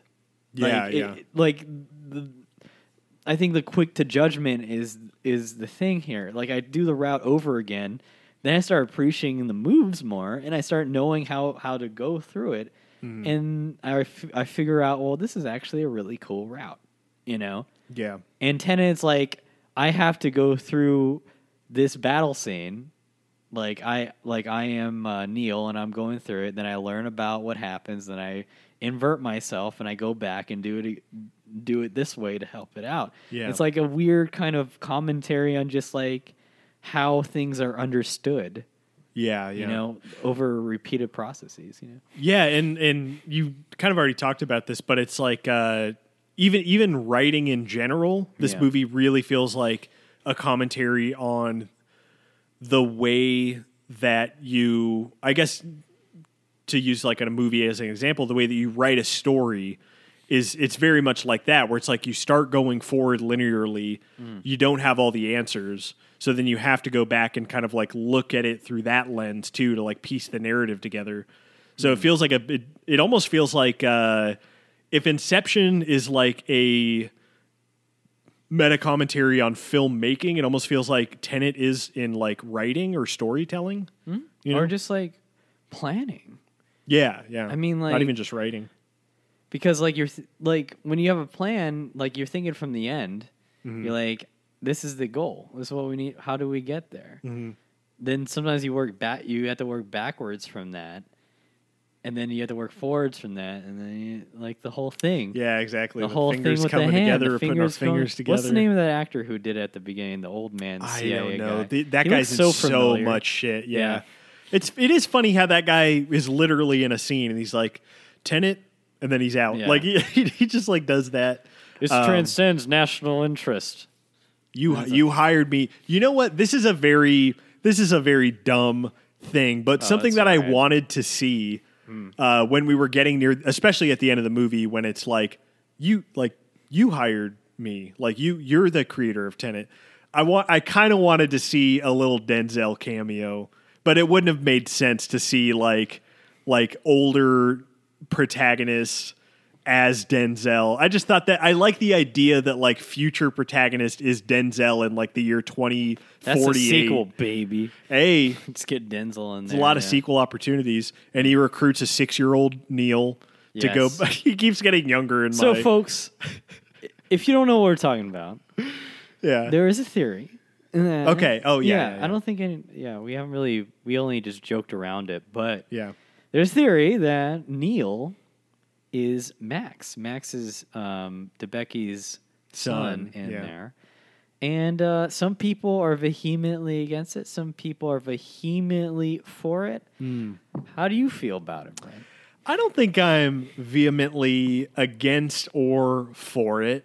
Okay. I guess I, I guess I'm a I'm a I'm a soft four. A soft four. A I like so- I love that. Story of my life. Like uh, when, when, when your wife like asks, hey, you come to bed, dear? I'm a soft four.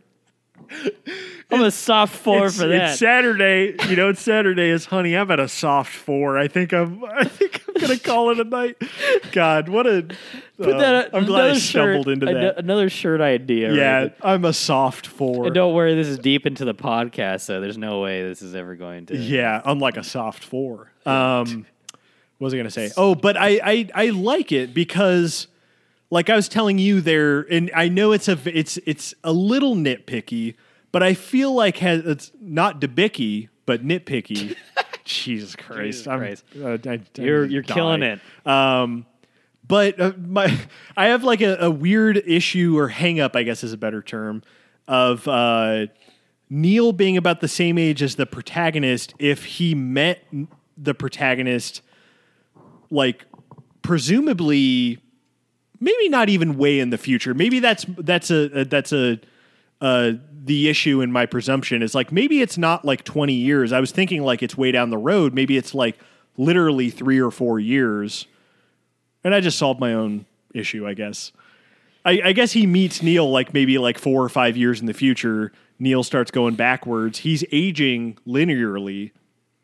Does that make sense? Yeah, he ages. You you age no matter what. And You're, that's yeah. if he's not Max. If he's Max, then like Max ages up and then like ten, fifteen years down the road, John David Washington meets Max. He changes his name, I guess, to Neil. Mm-hmm. Maybe that's his middle name. I don't know. No. You know what? People. Huh? Uh, so oh, boy. Oh, here we go. Here, here, put on your tinfoil hats. Got it.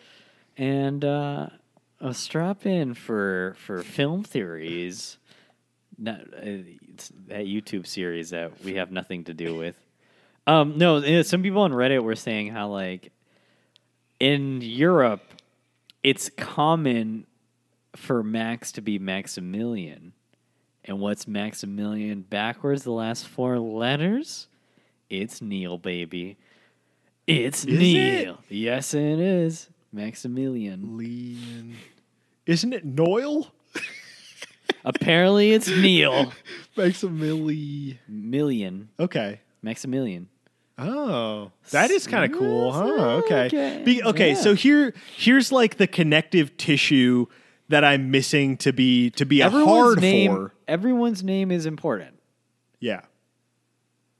Sator. Sator is Rotus Rot- is the machine. Yeah. Sator and Rotus are part of the Tenet square, or whatever, the palindromic square. Yeah. Opera is Arepo. And yeah. all that stuff. They're all it's all like it's no, true. No so one, why stop? Why stop at Neil? Why stop at Um Yeah, but I, I guess all I'm missing to be like a hard for is to go from soft to hard is is like, I feel like there should have been like a knowing glance when like Debicki is talking, one of the scenes, one of the many scenes where she's talking about her son, of like Neil looking kind of like soulfully at her. I feel like you could have added in some, like a little bit of subtext there if that was the connection. I don't think Nolan wants, wanted to do that shit. He probably, but he, wanted he did it. He did it a bunch in Inception though. Like that shit's all over Inception. I think. What was the thing in Inception again?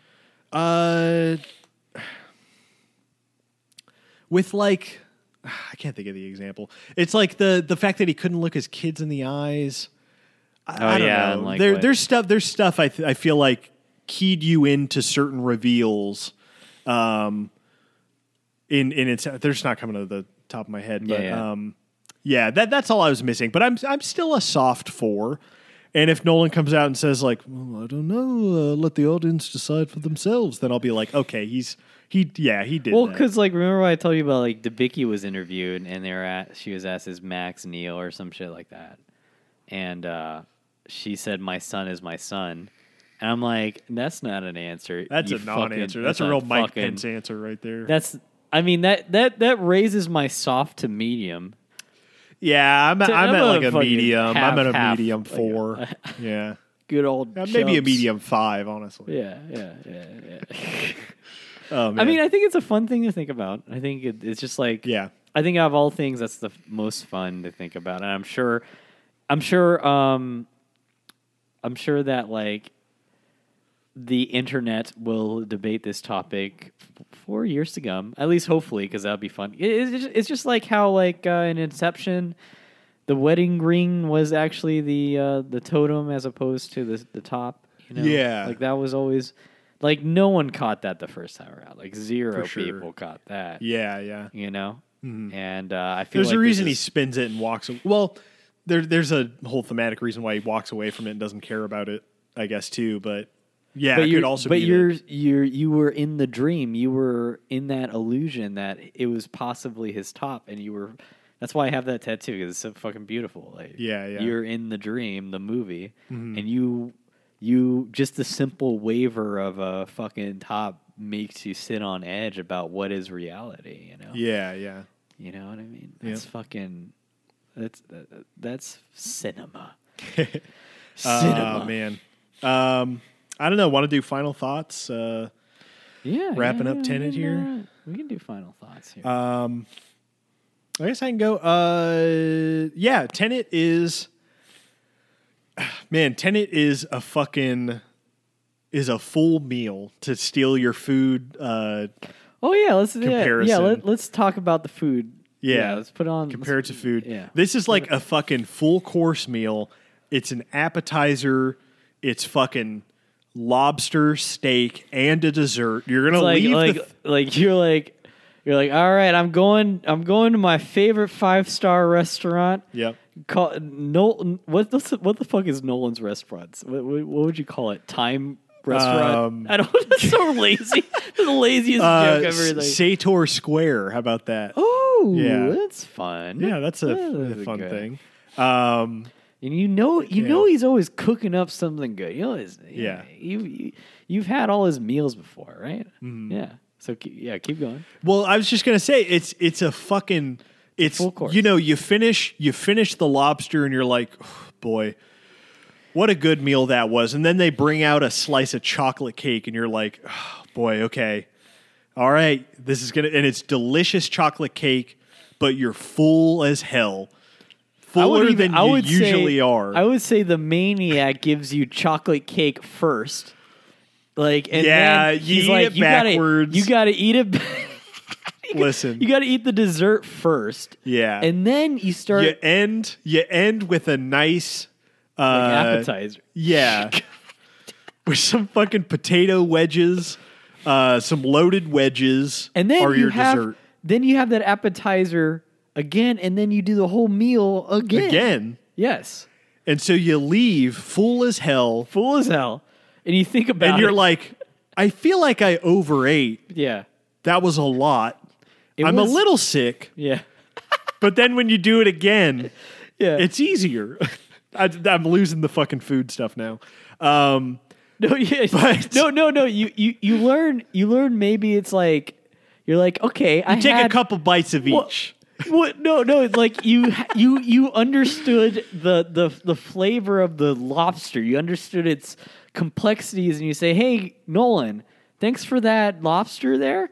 We're gonna skip this part now. We're gonna move on to this part that I don't really have the flavor profile as much, mm-hmm. and want to." Eat that instead and kind of develop that yeah, complexion. Exactly. Yeah, yeah and then, and then yeah. you have a, a fuller complexion of the of the meal as a whole. Yeah. Um, because each time you go to the restaurant when you rewatch it, mm-hmm. you you you you deny you already have an idea of what one of the meals are like. Yeah. So you're like, okay, I don't have to focus too hard on that because I've already had it. Yeah, exactly. Now I can try try this thing out. What's up with the meta commentary here? Yeah. You know, what is or, this lobster trying to tell me about meals in general?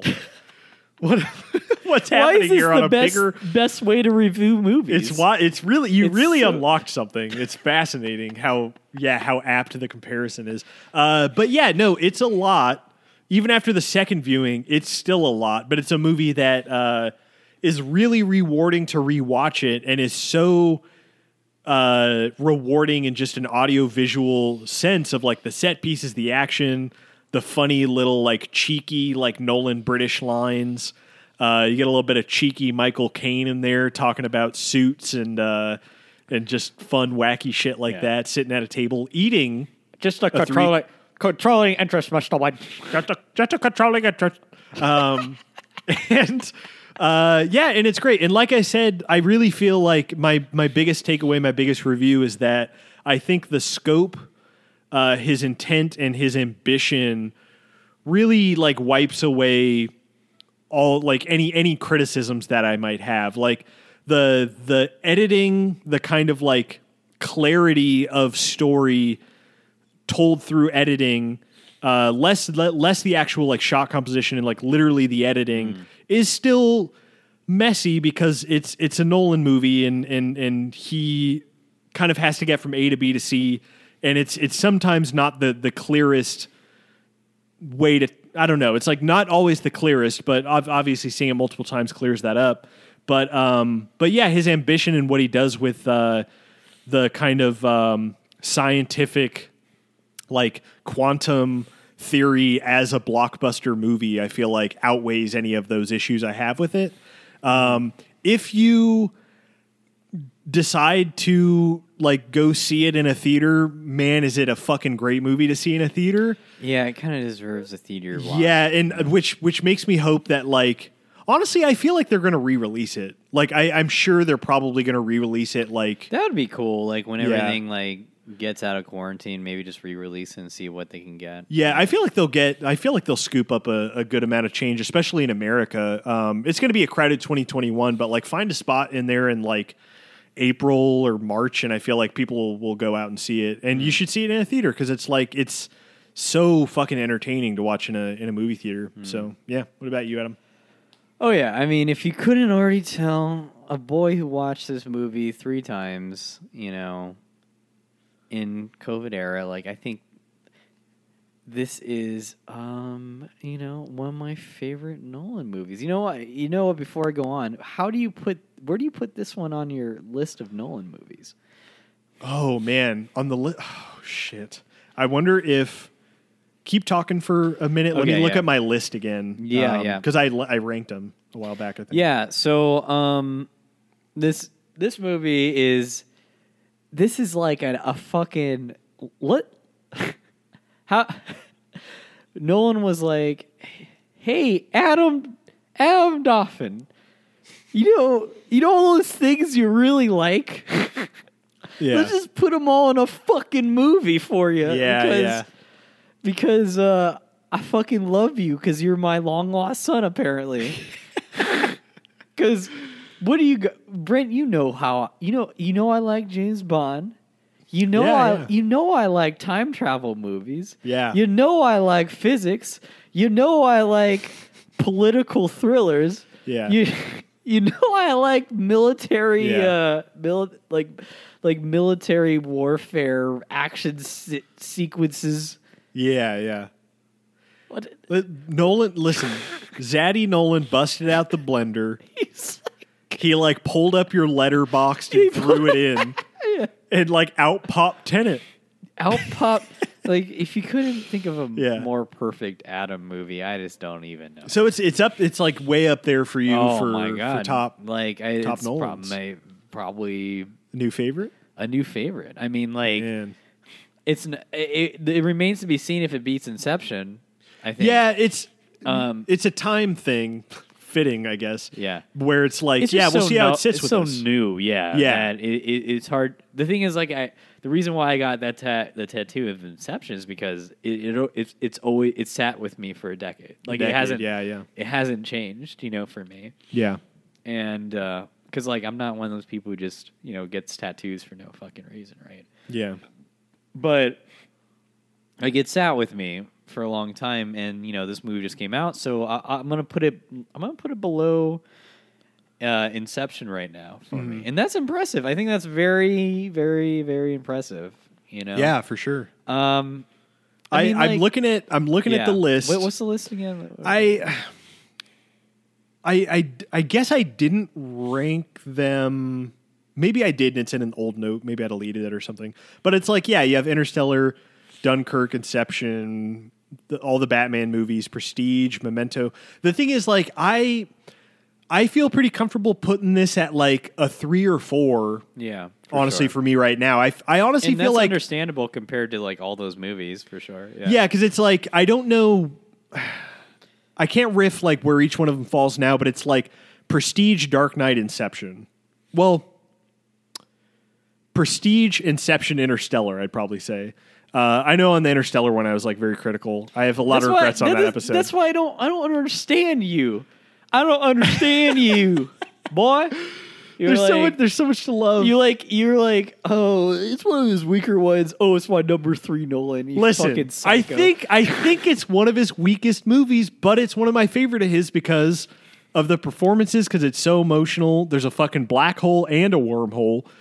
Uh, it's great. It's it's it, but it's so it's so messy. Whatever. Fucking go listen to that episode and yeah, get pissed. Um, but no, I'd say it's like Prestige, Dark Knight, uh, Tenet, and Interstellar. Like it's all in the mix. I mean, like Inception is is not even in there.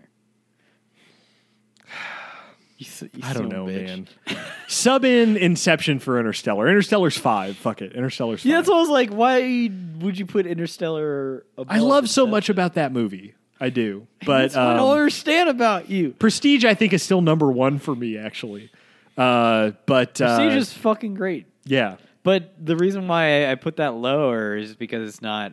He didn't write. He didn't really write it. He based it off a book, right? That's so, fair. Yeah. That's why I don't really consider it as much of like mm. a Nolan movie, even though it adaptation. Is. Yeah. Yeah.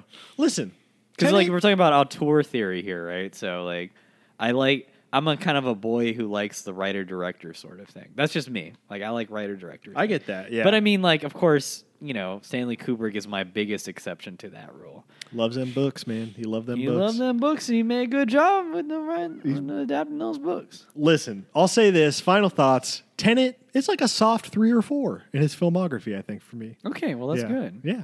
You keep... I had to get back to that we joke. We had to get that joke, yeah. We're but yeah, it's it's like right there. It's like mid to upper, I think, for me. Yeah. yeah. Um, It'll grow, I'm sure. I just remember how, like, I was I was hearing, like, how people were reacting to Tenet, and... I was like, oh my God, am I the only one who likes this movie? And I'm kind of glad that at least you you were, you were yeah. on board with it. Yeah, for I was sure. kind of insecure about myself for a second because I was like, am I that much of a biased fuck? Like, yeah. I mean, it, it has a lot of the... The thing is, man, like, I think it does have similar issues to Interstellar, but it's doing such interesting, bold shit that I'm like, nah, who fucking cares? You know, like yeah, and I don't really care for Interstellar. We're never gonna fucking get this shit. Yeah, exactly. It's like, yeah, I don't know. I'm trying to think of like the food comparison. It's like the lobster tasted excellent, but it was a little lukewarm. I don't know. That's not a good comparison. Well, but yeah, that doesn't make any sense. Yeah, that's whatever. Well, I'm um, just gonna say that whoever, it's like it's like uh, whoever gave whoever gave the lobster to. to the restaurant, they're going to say, like, we're not going to fish in those waters anymore for that lobster sort of thing is my scared thing. It's like, oh, yeah. You know yeah, what I mean? Yeah. It's like, you'll never gonna... have a lobster like this again. Yeah, you won't have that yeah. lobster like that yeah. again. It was a high quality lobster. Yeah. And the, like, the fishermen were, like, willing to go out of their way to go get it for Nolan. Mm-hmm. And I just fear because of COVID or whatever, maybe if people didn't like it or whatever, they're just not going to go to that cove again and get those get those weird lobsters that add such a one of unique, a kind, yeah, one of a kind taste. Two hundred fifty million dollar uh, quantum physics concerned uh, lobsters that. You That's just, what I was saying. Yeah. It's just like because the reason why I have such strong support for this film and why I'm so concerned with its financial, like, um, how it does financially, is because. It challenges, it challenges people. It challenges people to think about, like, movies and just, like, all those things we talked about, like physics and stuff like that. And, you know, my fear is that, like, we're going to have film that is just perfectly baked McDonald's. That yeah. it's calibrated. It's like, don't get me wrong. I like my McDonald's every now and then. All right, I'm yeah. not bashing McDonald's completely here. But it's just like, I'll have McDonald's, like, maybe once a week, once a month, whatever. Like, I'll have a little tasty treat. But not all the fucking time. That can't have be the whole diet. You gotta. You need some broccoli. You need some broccoli. And sometimes broccoli can taste fucking good if you know how to make it. Absolutely. You get some fucking red pepper flakes in there. Some cheese. Some garlic. Yeah. Oh, yeah, cover it in cheese. Oh, man, yeah. Yeah. Hell yeah. But, like, that that's what I mean is, like, we need to be able to push people into something that is intelligent because yeah. w- why why not? Why not make people smarter and why not have them take on more complex things? Like, I get it when you're talking about a populace who first started watching movies and didn't really understand, like,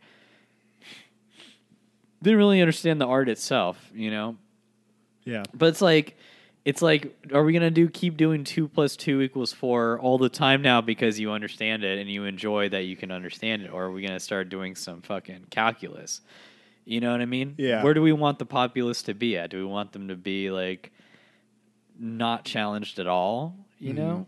And to me, like, I'd rather have us all progress as a society to appreciate, like, things that are more complicated, and that complicated thing will become simple. And then we can go even further down the line of yeah. knowledge. You know the, what I mean? That's the, yeah. I mean, that's, that's the hope of, the of hope. somebody like Nolan. Yeah. And it's like, you see guys like, uh, somebody who I think honestly could, like, I, I put up there near Nolan, like Alex Garland, um, who, yeah. who we just like talked about Devs. Yeah. Yeah. Who, like, I don't know, maybe came out too strongly early on with the challenging stuff. I don't know, but that I don't know because like I don't know, yeah. Because there's a, there's a world no, if where there's anything, Shane Carruth was the one that. Uh, yeah, I guess so. Yeah. That's yeah, that's that's true. Mm. Um, but yeah, there's like a whole other reality uh, where like those guys are the new Lucas and Spielberg of the seventies, but of the modern era, where it's like yeah. these guys are making entertainment. You know, first and foremost, it is entertainment, but it is challenging intellectually, and like it, it's unfortunate that it's it's kind of Nolan carrying that torch now. Well, I just and, don't understand why. Like, I mean, going back to Richard Feynman's like philosophy, like I don't, I don't understand how people can't. I mean, this is me being like, I guess, an asshole or something, but there's, or maybe I'm different. I don't know. I don't know. I don't know what it is. But to me, the I the fact that I don't understand something is okay. That doesn't bother. Like when I first saw Tenet, I don't know what the fuck was happening. Yeah. Or Inherent Vice is like or Inherent one, right? Vice. But I was like, you know what? I want to know what the fuck they were thinking about. Yeah. And I think like that whole. That whole idea of just that simple idea of like, I don't understand something, let me look into it, could solve a lot of society's problems. Yeah. I mean, well, if I get a little bit analytical and yeah. you're, you're more, you're much more curious of a person than like anybody I've ever met. So I think like That's most nice. people just aren't. Yeah, I just I just don't think it's a wow. It's really sad to say, but yeah. it's like I don't think most people are as curious. Unfortunately, I think that, and so when people are challenged by something like this, it is that like almost like a fight or flight thing where yeah. it's like, as I don't think this is fully for me. Like that's a lot to deal with, you know. And I think that happened with Garland's Annihilation. Mm. To compare it to something else, um, but that's how you prevent. To me, that's how you prevent circle jerking, and yeah. I mean, if I got a little political, is prevent this this sort of um, you know uh, strife between people.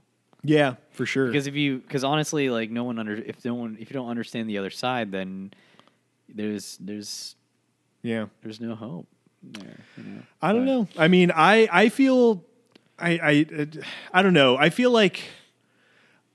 With if there was no COVID this year, I yeah. honestly think this movie would have fucking killed. I think it yeah. really honestly would have killed at the box office. Maybe not quite Inception numbers because Inception was like over a billion. Oh yeah, I think it would have. So I think it would have hit like six, seven, eight hundred uh, million. Honestly, uh, but I think yeah, I mean limited seating, the, like so many theaters are closed. I think the fact that it's over three hundred million is is a testament to a tentament a, a tenant to. Min- It's, it's fine. Yeah, yeah. Yeah, to, to I, don't, I don't know. I think, I think uh, I'm super curious to see what he does next. I wonder if now he's going to maybe do a kind of uh, a one for them and one for me and one project maybe. I don't know. Who knows? Or do some sh- short budget, like small budget. Yeah, maybe shit. Smaller budget. He'll yeah. be like, I could see that happening, being like, hey, W B, maybe just give me one hundred mil again. I'll do something a little smaller. Like... Yeah, well, let me see that. Let me see that five hundred K fucking at home and at home fucking yeah. movie. Because I feel like there there is so much evidence that limiting resources heightens creativity, and I would love yeah. to see what Nolan does with like like ten, twenty million dollars. Like give him, you know, uh, I'm sure they'd give him more, but I would love to see Nolan be like, let me see what I can do with twenty million. And see if I can, can make a just big. Fund that himself. If... He could honestly, like he. I think his his Tenet cut was like a flat twenty percent of the box office. Oh. So I think he got sixty million so far from Tenet. Like he has such an insane deal with W B now. Oh, they love him so much. They don't want yeah, him to go because you sure. know you know somebody's gonna fucking want to pick him up. If, yeah. So they're giving him like the goodest of deals because who who else does W B have? Zack Snyder? I mean, they have D C. They have Joker. They're going to try to crank out, I guess, more Joker movies. I don't Is know. Is Todd Phillips a W B boy now? I can't, I can't remember if he signed on for a Joker sequel or if that fell through. I think it fell through because he didn't have any more ideas. He was like, well, there's huh, only weird. there's only one uh, King weird. of Comedy. Yes.